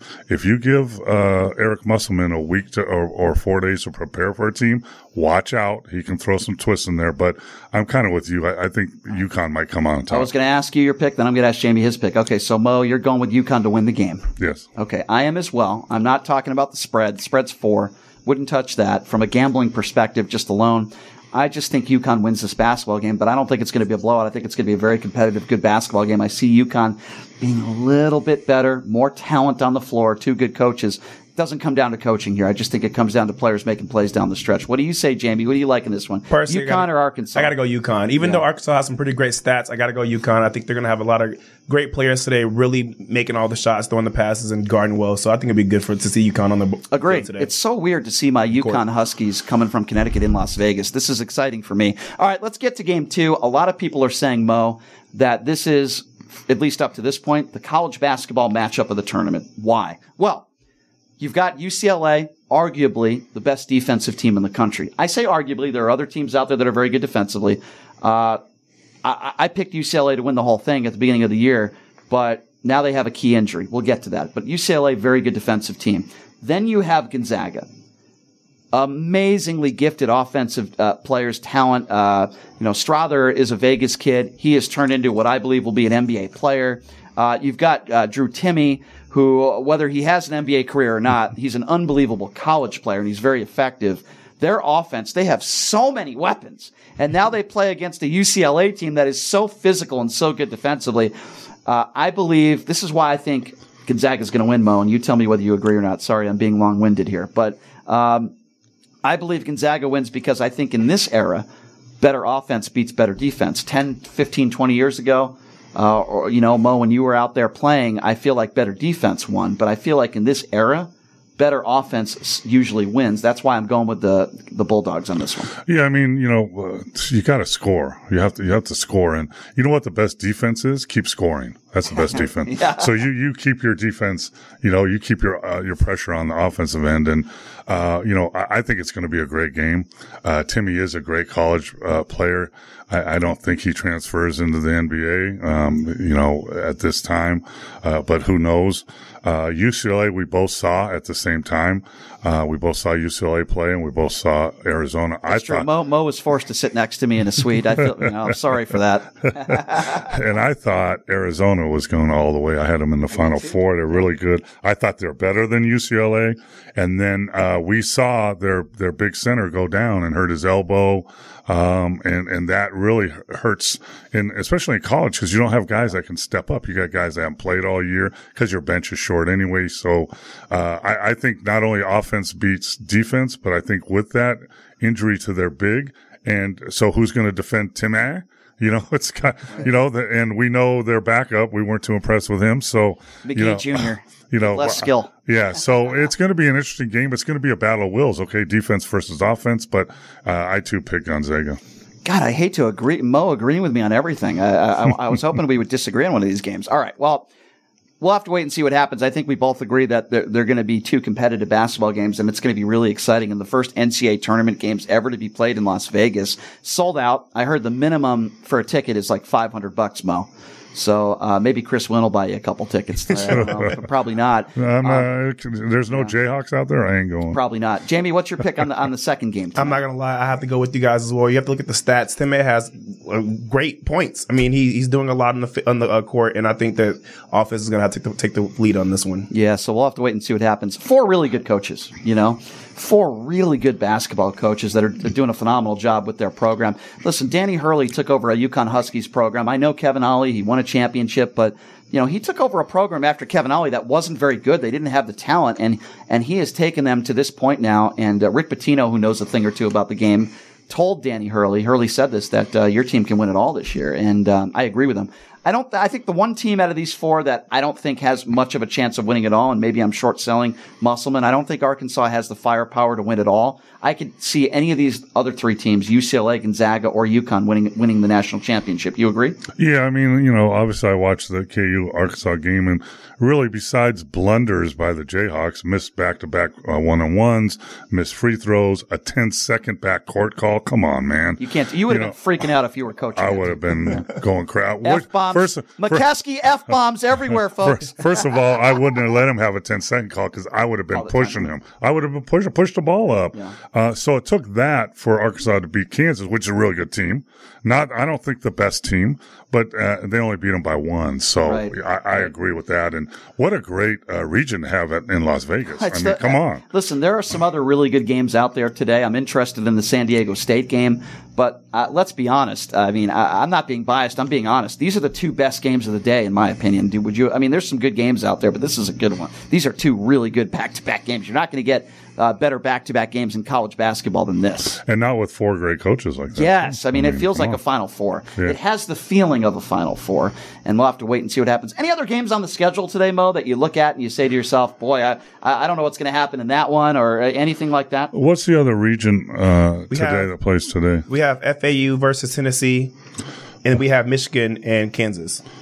And Kansas State. Yeah. Right. Yeah. I wish it was right. Kansas. But, yeah. Kansas State. Yeah. Yeah. What do you yeah, make? I mean, first of all, you know, uh, Florida Atlantic, you know, great Cinderella story. There's yeah. always them every year. Mm-hmm. But guess what? Those Cinderella stories always lose in the third or fourth game.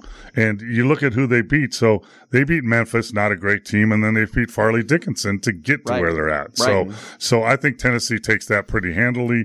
Michigan State, Kansas That's State. A tough game. Really good game because K-State uh, gave uh, my team, Kansas, one of the best teams in the country, problems all year. And Michigan State with Tom Izzo, the physicality, the good coaching. That, I think U C L A Gonzaga and Michigan State, Kansas State, two of the best games to watch today. Agree with you, the Tennessee game. I wouldn't be surprised if they won that game by double digits. Uh, all due respect to Florida Atlantic. I don't Atlantic. know why. I think they're going to come on top of this one. I, I don't know why. Well, I think they are. Florida Atlantic uh, just played Fairleigh Dickinson. All due respect to them. I agree with Mo. Um, I, I think Tennessee doesn't have a problem. By the way, the Michigan State-Kansas State game, in case you're a better like I am, if you're a degenerate like I am, Michigan State's only favored by one, Mo. So what you're saying is absolutely correct. Uh, U C L A was favored by three points three days ago. Now they're only favored by one. Everybody is taking Gonzaga. That scares me. Uh, just a few more games we'll go over here. San Diego State and Alabama. Alabama, very talented team, number one seed. San Diego State, very good defensive team.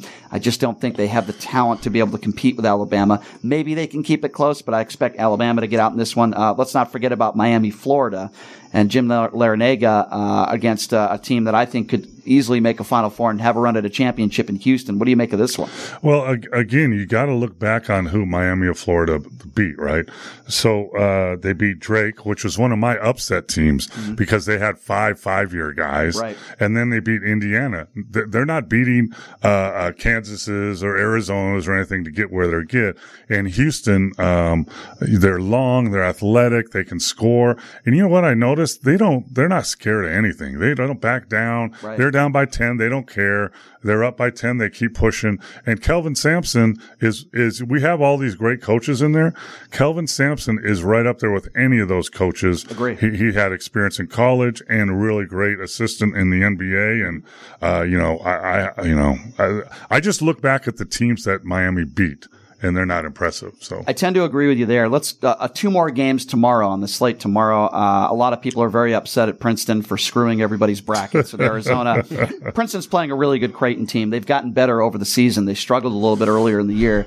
Uh, what do you make of this one, Princeton Creighton? Okay, I'll give you your upset then. Take Princeton. I don't really? know what the points are. Princeton. ten. Prince Princeton has veteran players. Wow. They're solid. They got shooters on their team now, and they run a system that frustrates a lot of teams. And Creighton plays in a lower level conference and are primed for an upset. There's your upset. That's your Coach Mo pick of the week. Wow. Are you char- oh, wow. You're not charging. You gave it out for free. I know. Again. I forgot. Shoot. Gosh, man. We got to start doing that. I know. I gotta, we got to start charging for, for Mo's picks, man. uh, I mean, he's already given out some winners. I have as well. I don't charge either. We got to work and, something. And also, out. let's so let's look. Creighton beat North Carolina State, and right. they beat Baylor, who's a good team. Princeton beat Arizona. Great team, and Missouri, a really good team. So uh, listen, look who they beat. I don't disagree with you, and the spread is ten. If you don't think they're going to win the game outright, take the points. Um, ten is a lot in a Sweet sixteen game, so I tend to agree with you. One more game on the slate tomorrow. Interesting matchup here with Xavier and Texas. What do you make of this one? That's the last game tomorrow. I haven't seen Xavier very much, but I have seen Texas because they beat up on my Kansas Jayhawks. In one week, they blew them out of two games. Yeah. And not many teams in this country, you could say, can do that. And I'm talking Houston, Arizona. Both the best teams in this in, in this uh, in this tournament couldn't blow out Kansas back-to-back games, and Texas did. Uh, it, it should be a good game, but I got Texas in that one. I agree. So the upset you're calling is uh, Princeton. That's your that's your call. You think they're going to win the game outright? Yes. Wow, that's uh, that's ballsy because they're getting ten points. Yeah. But uh, and now if it does come true next week, you're gonna have to charge. Absolutely. What would no question. What would you charge for a Mokeski pick? Like if you had a client that was betting big games, would you invite him to the Mokeski Beach Club? Would it's that been, be a part of the package? That could be the part of the package. You know, okay. The price would go up, you know, and then, you know, access to the hot tub, that's another thing. And then oh. access to my office like you had mm. is wow. another thing. So, so I have le- we have levels of that. You reached a lot of them, Brian. You reached a yeah, lot of them. In the hot tub. Wow. Do you get a chicken there too, or, or that's not included? No, that's not that's included. That's not included. No. Okay, I figured I would no. at least ask. What, what about a bottle? Oh, yeah, we get a bottle. The Mokeski yeah. bottle service. Yeah, it won't have one of those sparklers, sparklers? on it. Yeah. No. But it'll be. Sounds like a party now.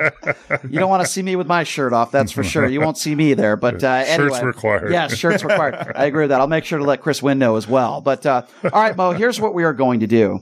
Uh, we're going to take a break. And uh, when we come back, uh, a little bit of your N B A expertise as far as uh, the playoffs are right around the corner. So we'll talk about that. Uh, John Morant's saga continues, hopefully for the better. He did speak in front of reporters. We'll play that.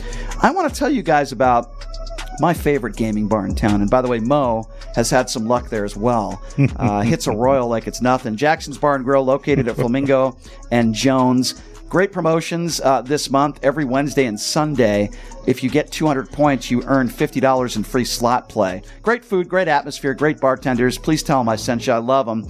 We're actually going to check out Rick Springfield tomorrow, the owners of Jackson's and I, believe it or not, Jesse's girl. Uh, should be should be an interesting show, uh, meeting Rick Springfield. It's a little weird if I'm going by myself, so hopefully I'll be able to bring a date. But anyway, Jackson's Bar and Grill, located at Flamingo and Jones. Please check them out. We'll take a quick break, and uh, before I do so, uh, of course, uh, I got to get my guy Jamie to give out all of our new socials. Oh yeah, the great way to keep in current current view of us is to go to our social media accounts at P T L Radio Show. That's P T L Radio Show spelled P T L R A D I O S H O W. You want to stay up to date on everything Pushing the Limits. We have lives, we have posts, and we have surprises coming for you. So watch out for us. We're live here at K S H P A M fourteen hundred. We're That's back. Right.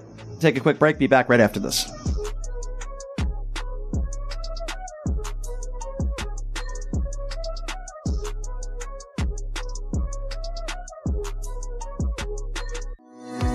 Hey everybody, it's Brian Shapiro from Pushing the Limits. I want to tell you guys about Sahara West Urgent Care and Wellness. They're conveniently located on the southwest corner of Sahara and Jones. They're open Monday through Friday, nine a.m. to nine p.m. and Saturday, nine a.m. to five p.m. At Sahara West Urgent Care, they'll take care of all your healthcare needs. They offer routine services such as physicals, S T D testing, car accident treatment and work injuries, you name it, they do it. They have on-site x-ray, E K G, ultrasound, and labs. They treat chronic conditions such as asthma, blood pressure, diabetes, and more. They also offer general wellness exams and treatments such as testosterone enhancement and cancer screening. They're located on Sahara, sixty-one twenty-five West Sahara Avenue. Their number is seven oh two, two four eight, oh five five four. And the best part, they accept most major insurances and affordable cash pay prices, office visits starting at just ninety-five dollars. And I'm also a client, so please give them a call, seven oh two, two four eight, oh five five four. Look, it's impossible for the average person to find a great attorney out there. There's so much misinformation. Now, let me introduce you to former Chief Deputy District Attorney Thomas Mokeski. He was Las Vegas's top D U I prosecutor for years. He prosecuted the most high-profile D U I cases in Clark County. No one knows more about D U I law in Nevada. Just Google it. If you get charged with D U I, whether it's a misdemeanor or even more importantly, a felony, you need Thomas Mokeski representing you. His relationships with the prosecutors and judges and his knowledge of D U I law to work for you. So give him a call now or text him at seven oh two, eight four eight, five five five five. It's your life and liberty that's at stake. Don't wait. Call now. That number again, seven oh two, eight four eight, five five five five. Hey everybody, it's Brian Shapiro from Pushing the Limits. I want to tell you guys about Sahara West Urgent Care and Wellness. They're conveniently located on the southwest corner of Sahara and Jones. They're open Monday through Friday, nine a.m. to nine p.m. and Saturday, nine a.m. to five p.m. At Sahara West Urgent Care, they'll take care of all your healthcare needs. They offer routine services such as physicals, S T D testing, car accident treatment and work injuries, you name it, they do it. They have on-site x-ray, E K G, ultrasound, and labs. They treat chronic conditions such as asthma, blood pressure, diabetes, and more.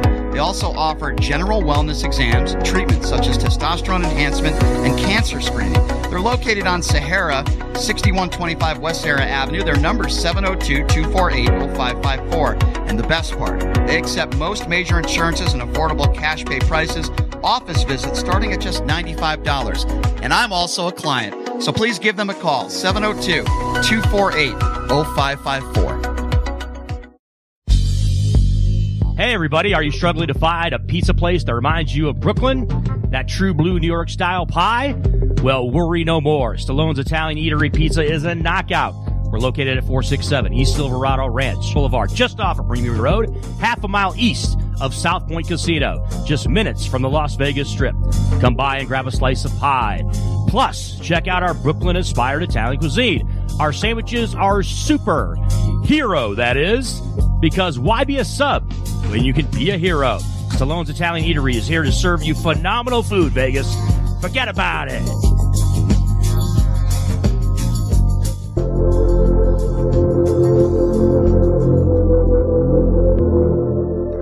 Welcome back.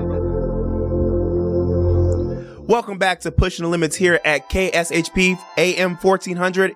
If you're just now tuning in, we have eleven-year N B A veteran and twenty-year coach Paul Mokeski in the building, sitting at seven feet tall. Not standing right now, sitting. Yeah, he's tall. He is. He is. That, that's that's true. Yes. Uh, he is a very, very tall man. Yes. Uh, by the way, uh, I'm six feet tall, so I wouldn't say I'm, I'm a tiny person, but uh, Uh, you know, I want to tell you guys, if you have any health issues, anything going on, I recommend Sahara West Urgent and Primary Care. They're located at sixty-one twenty-five West Sahara Avenue. No appointment needed. You give them a call, though, seven oh two, two four eight, oh five five four. You could also visit them online at sahara west urgent care dot com. They took care of you, I promise. Uh, they'll take care of you. They took care of me, I promise you. Mention my name, and uh, you'll get the V I P service. Jessica and Andrew are awesome. Sahara West Urgent and Primary Care. Also, a few quick announcements to make. Uh, we are going to be doing plenty of live remotes. It's uh, at the Sapphire Gentlemen's Club pool. Topless pool, topless pool. By the Are way. You going to be topless? Um, nobody. If right. if, if, if people want Pepto Bismol and they want to vomit, then yes, Mo. But uh, I'll have to sit right next to you, Mo. You have to promise me you're going to show up to one of these shows. Uh, topless. If, if your yeah. wife would your wife let you? If you you have to approach her and, and have me get a hall pass, and maybe I can. If I told her that I would take my shirt off, do you think that would help? No. Okay. I figured, no. I figured I was just. I don't. I don't blame her. By the way, she's got good taste in men. Uh, I don't. I don't blame her at all. But anyway, yeah, we're going to be doing a lot of shows out there this summer. It's going to be a lot of fun. Love the people over there. By the way, they have great Monday night football parties, man. I go there like every Monday when the football season starts. Uh, Jamie, you're going to have a good time. Trust I'm excited. Me. It's going to be, it's going to be a lot, it, of, lot of fun. Also, I don't know if this is um, verified yet or not, um, but there is a strong possibility that we could have the former president of the United States, Donald Trump, joining dun, dun, us on the dun. show tomorrow to start the show. Uh, Donald Trump could be joining us tomorrow, which would be an exclusive, obviously. So we'll continue to monitor that, and uh, I'll let people know. You don't know. want to miss out at yes, all. Yes, yes. Uh, we'll, we'll let people know about that one. So it could be interesting. Yeah, we got Mo in the house, and we're talking um, some N B A hoops now. Uh, before we get to N B A basketball, Mo, I want to play you some audio. Um, we've talked a lot about Ja Morant, you and I, and the issues that he's faced, not just with the flashing the gun in the strip club, but he's had issues way before that as well. He got suspended. So Morant was a man, and he showed up and faced the music in front of the media, uh, media scrum for about ten minutes. I'm not going to play every word he said, but I am going to play for you one audio soundbite where somebody asked him about alcoholism, his response, and, and here it is. Alcohol problem, never had an alcohol problem. Um, you know, I went there for counseling um, to learn how to, you know, manage stress, cope with stress in, you know, a positive way. Um, instead of, you know, ways I've, you know, tried to deal with it before that, you know, caused me to make, you know, mistakes. So. You've been, you know, pretty outgoing in the past on social media. You said you like to pride yourself in a way of kind of showing the real job, you know, in that light. Do you still feel like you'll be able to be that person where you can go on Instagram Live and still tweet, you know, as much as you used to before this incident? I won't be doing that at all. Um, me saying things, um, you know, actions speak very louder than words. So um, that's my main focus now. Um, obviously, you know, super excited to be back with my teammates. Um, you know, that's, you know, the main thing right now. So right now for me, it's just, you know, keeping the main thing the main thing and continuing to, you know, go through my process of, you know, becoming, you know, a better me. Um, I feel like, you know, if I do that, not only will it help me, um, but it'll help, you know, everybody around me. So there you go. Um, for the most part, saying the right things, Mo, yeah. right? Um, expected. What's your reaction when you hear some of that? Well, I think he's a, a very young man. He's only twenty-three years old, I think. And, uh, you know, in the spotlight and making tens of millions, if not hundreds of millions of dollars. And uh, I think the smartest thing he said in that interview was, I'm not going to be on uh, mm-hmm. Instagram or t- saying stuff. That's a good idea, because yeah. guess what? If his guys that were around him took his damn phone away before he did that the other night, things would have been a lot more smoother. Yep. And, uh, you know, I, I would be, if I'm the, uh, if I'm uh, Memphis, I want to have a meeting with him, with the coach and the owner and the general manager, and sit him down and say, okay, so you're trying to become a better person. What does that mean specifically? Because we want to help you become a better person, and we want to learn how to do that the best way. So how are you doing it specifically? Are you getting rid of some of your guys, your hangers on? Are you do, what are you doing so we can help you do that? Mm-hmm. And then the other thing I'm saying is to listen, we've held the, the third spot, second spot in the playoffs without you. So you don't need to come back and be all everything. You can come back, relax, fit in, and things will work out great. But I'm having those conversations with him straight up, because uh, you know, when people say uh, you know uh, uh, you know I'm gonna take care of the main thing with the main thing, what is it? I don't know what that right. means. Or right, right. people say, hey, I got your back. I don't know what that means. I want to be specific, and I would be specific with him, because look, you're looking at investing two hundred or plus million dollars with this young man, along with other uh, uh products that are looking to endorse him. Mm-hmm. So let's get specific. Let's not be vague about it, because quite frankly, it's only been about three weeks or a month since all this came up. Mm-hmm. And, uh, you know, I, and listen, as a team and an owner, I want to help you because you're part of our franchise. Hell, he could be the, he could be the face of the N B A if he does the right things, because he's phenomenal on the floor. So I'm having those conversations with him.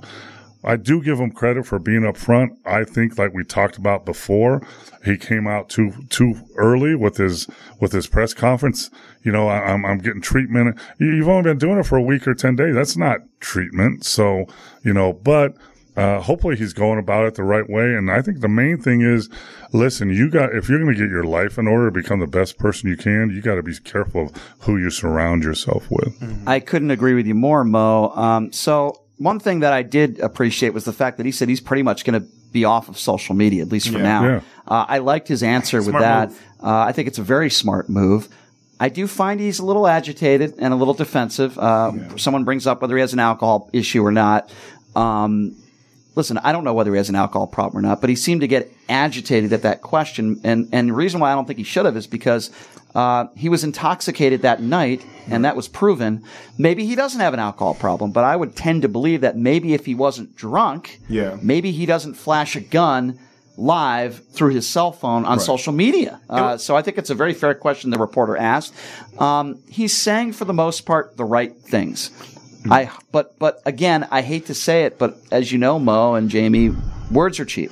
Right. Actions speak louder than words. Is he going to remain off of social media, mm-hmm. and is he going to surround himself around, around better people? Uh, mm-hmm. Time will tell. Well, Mo, you've been in the industry for a while now, and we know that he's not the only person who's done something dumb on social media. And I, I, I, I give him a little bit of grace just because he's only twenty-three years old. I'm not saying that I give him an excuse, but I give him grace because I mean, he's twenty-three. He's finally in the spotlight. He's doing fun things. I mean, I don't think the man has a drinking problem at all. He's twenty-three, trying to have a good time. The gun issue is absolutely ridiculous and dumb. I don't give him grace for that at all. But we're we're we're steadily trying to tell these young men that you that people are picking out from the hoods. Let's be very specific. That don't know any better. Don't know how to control the spotlight. Don't know how to be in the spotlight, and don't know what to make of it.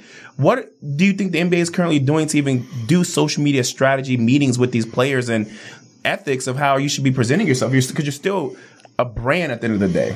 Yeah, the N B A does everything. They they have classes. They have uh, people available if you use them. But the problem is, like in anything, if you don't step forward and, and use those, you know, uh, they don't help you. They have everything available. Mm-hmm. One of the main problems I see in the N B A is mentorship. Mm-hmm. Uh, you know, when I played one hundred years ago, the veterans, when I was a rookie, Moses Malone, uh, Rick Barry, uh, Calvin Murphy, Hall of Famers were my mentors. And, mm. and I didn't, I came from no money.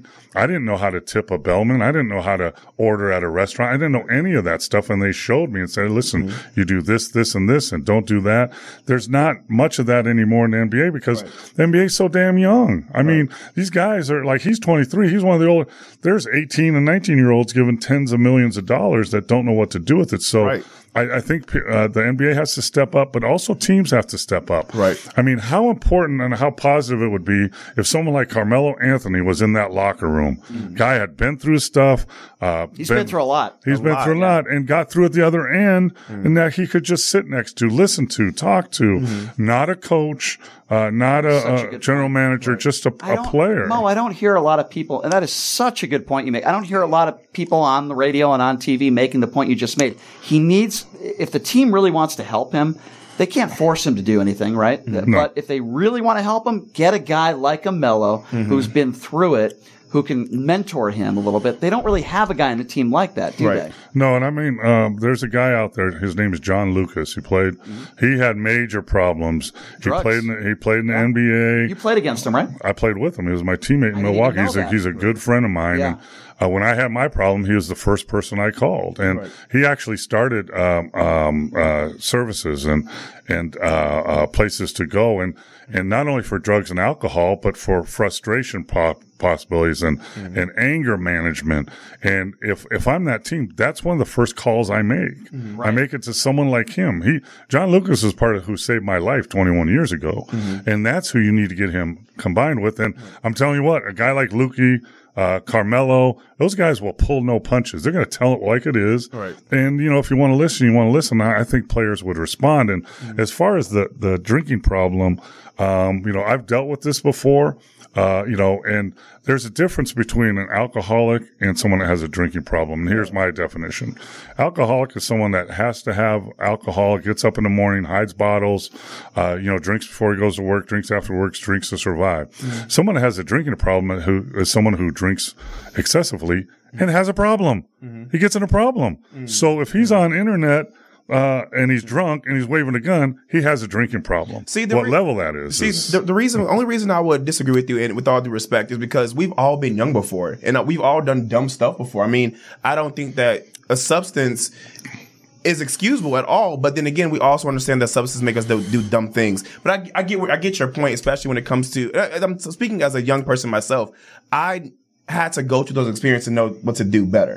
And I think that a lot of times we look at the N B A and we look at all these different resources and we say, well, they're there, and we don't realize they're there, but how do they really attract people like me? How do they attract people like them who are from the hood, who didn't know better? Like you said, you, you didn't know how to tip and so on and so forth. It took a mentor to actually tell you, but that mentor is somebody you actually looked up to, somebody you cared about, somebody you actually wanted to yeah. listen to. A lot of the times, these kids, they know better, and they come in and they're not being mentored by the right people at all. But even with that being said, too, though, I, I want to know, what do you think is the appropriate response to these kids when they do dumb stuff like this? Do you think they should be just kicked off automatically to be shown an example of, or was this was this a consequence a good one?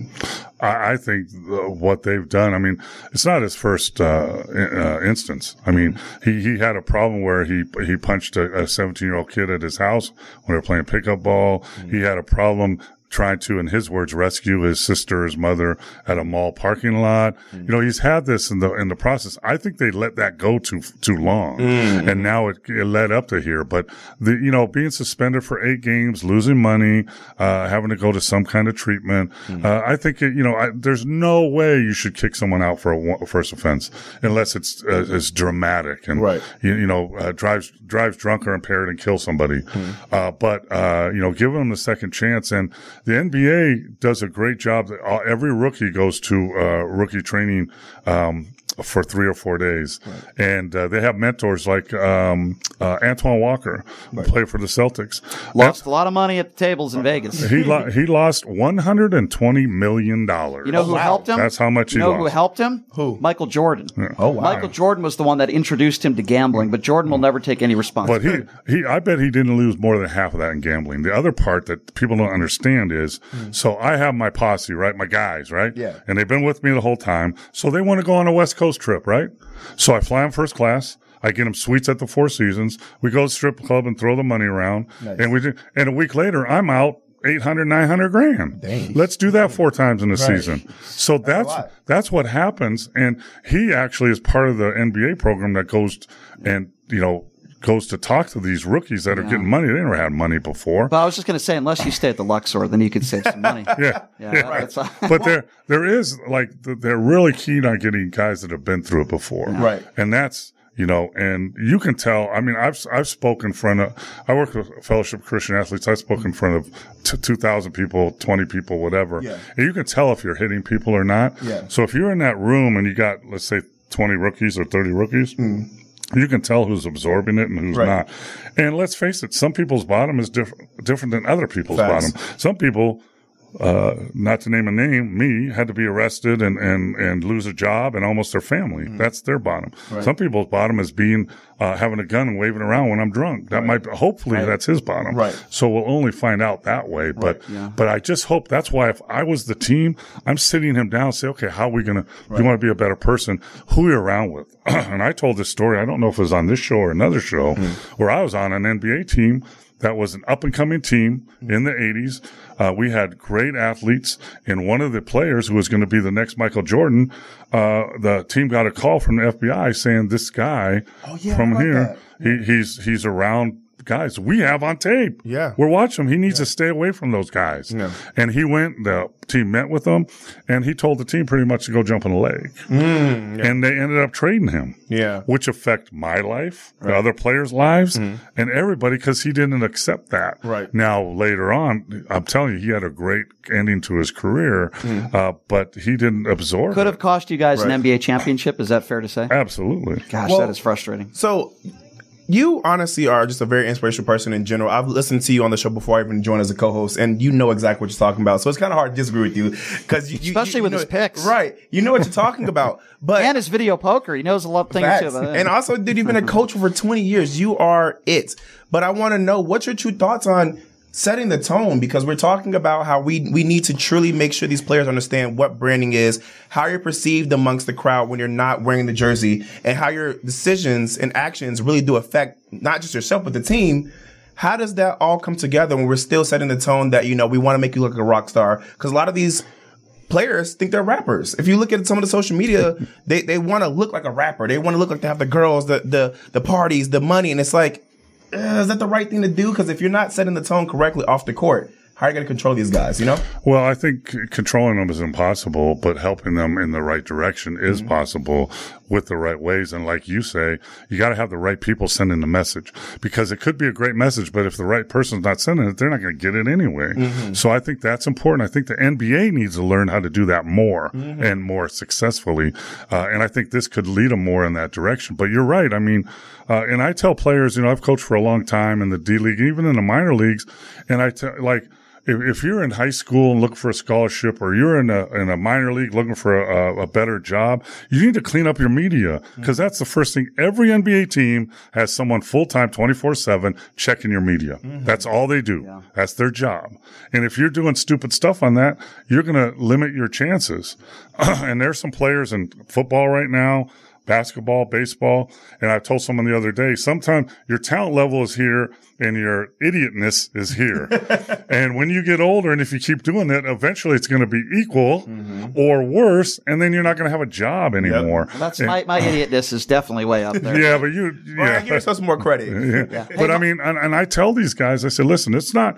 I mean, I'm, I'm telling you, thank God when I was playing, we didn't have these. Right. These phones, because these phones are cameras, video camera, and thank God, because I did some stupid stuff, mm-hmm. and now you can't, you know, you off it, the air. I got to ask Mo, what's the dumbest thing he's ever done in his life? I want to know. I got uh, off the air. I'll ask him that. I don't want to get him. That'll be a, hopefully that'll be an invite. Too. Now the worst thing. Now the but, worst thing he'll do is maybe lose twenty dollars on a video poker machine. Yeah, that's but like the the stuff that they can find in your one of your darkest hours yeah. Mm-hmm. Yeah. that they put that's out there forever. It's mm-hmm. not worth yeah. it. Like yeah. like. Like paying somebody one hundred and thirty thousand dollars in hush oh, money payment, Brian. And having sex with a porn Brian. Brian. So, Brian. so like, like, and if I'm, I'm sorry, but if I'm like with, um, uh, with Ja, and I'm one of his guys, I want to take care of him. Listen, we're going somewhere, and I'm taking everyone's freaking cell phone. I don't blame you, right? And put it in this bag, in this Gucci bag, right. and then you get it back afterwards. I'm right. gonna protect you my guy. You know they do that in concerts. Like if you go to a John Mayer concert, absolutely. There are some people that say, and Bruno Mars is doing this now, where you have to drop off your phone and you can't even bring your phone to the Dave concert. Chappelle does, Dave Chappelle does that. Well, I went you know why? You know why I like it, Mo? Because first of all, um, you should be enjoying the live concert the and the event and living in the moment. I yeah. see these people with their phones, and listen, I'm a part of it. I do it sometimes too. I'm guilty. And you're doing this through a phone. It's like, dude, just enjoy where you're yeah. at. Like today, I'm going to a, two Sweet sixteen games, right? I don't plan on taking video. I'm just going to soak it in and enjoy it, man, because, you know, it's not every day you get to watch some college basketball games. Can like I this. go back to John Morant for a minute? Yeah, we got two minutes. Go ahead. And I think yeah. it's a, it's a, this is a great opportunity for the N B A to go to him and say, listen, you're coming from here. How can we reach former, n- new players that are going to be in your position? Yep. How can we help reach them? What's the best way mm-hmm. to get the message part? Yep. So it's a two-way street. I agree. It, it is a two-way street. I think, Mo, we're going to have to save some of your N B A talk for next week, because we are out of time. But uh, a this lot of good though, a lot of good stuff with John Morant. Good. Oh, Mokeski's the best. I love this guy. He's got a great family, and uh, kiss his ass a little bit here, but he's he's the best. And man. you know, you know, my son's at six eight and seven foot. If you don't say that, oh they, wow, they come His find son's you. A very tall man in law enforcement. Both of both yeah. of them are. Yeah. yeah very, how old are your How old are your kids? Thirty five and thirty seven. Oh wow. And I met uh, his one of his sons. I met his beautiful wife. Right. Uh, know, yeah. Beautiful and forty one years. She's got a great oh, family. Moved, tw- moved twenty two times. This guy has a wonderful family. That's for sure. And uh, uh, and now you guys are part of my yes! family. Look at that, man. Kumbaya. Look at that. Yeah. I love that. Love it. I love that. Was that my invite? Uh, we're, we're, you're still in the uh, process. We're looking... You're in the process. Oh, I got a uh, hug, guys. If you didn't see it, I got a hug. Yes, but uh, the Mokeski Beach Club is the place to be at. Let me tell you something. I have a feeling we might be there for oh, yeah. some N B A playoff well, games. Well, we might Look, have. Can we, we do a remote from there? Yes. Yes. yes. Fun, and, and do a show breakdown. You're coming too. That'd be lit. I love it. Well, Mo, uh, I wish I had tickets for you to catch the game today, but you've I seen enough you, basketball. I watch. Uh, now, the Jayhawks are out. It, it killed my buzz, man. It I'll killed me. I'll tell you me. what. Eventually, I will get you a comped room at the Luxor. Oh, that'd be awesome. Yeah, make sure it's not cleaned or anything. I like, I like the whole ambiance. I like it all. Me and Mo are going to have some lunch tomorrow at Arizona Charlie's with our, our good friend Al. I Mo, love it that is place. Always a pleasure having you here. I appreciate it, Jamie. I'll see you tomorrow. You're yes. stuck with me. You're stuck with me tomorrow. And uh, ladies here. and gentlemen, it appears. Could you tell Mister Trump hi for me? If I will. Donald Trump things? apparently is going to be... I need a bodyguard. Do you have, can you come yeah. back?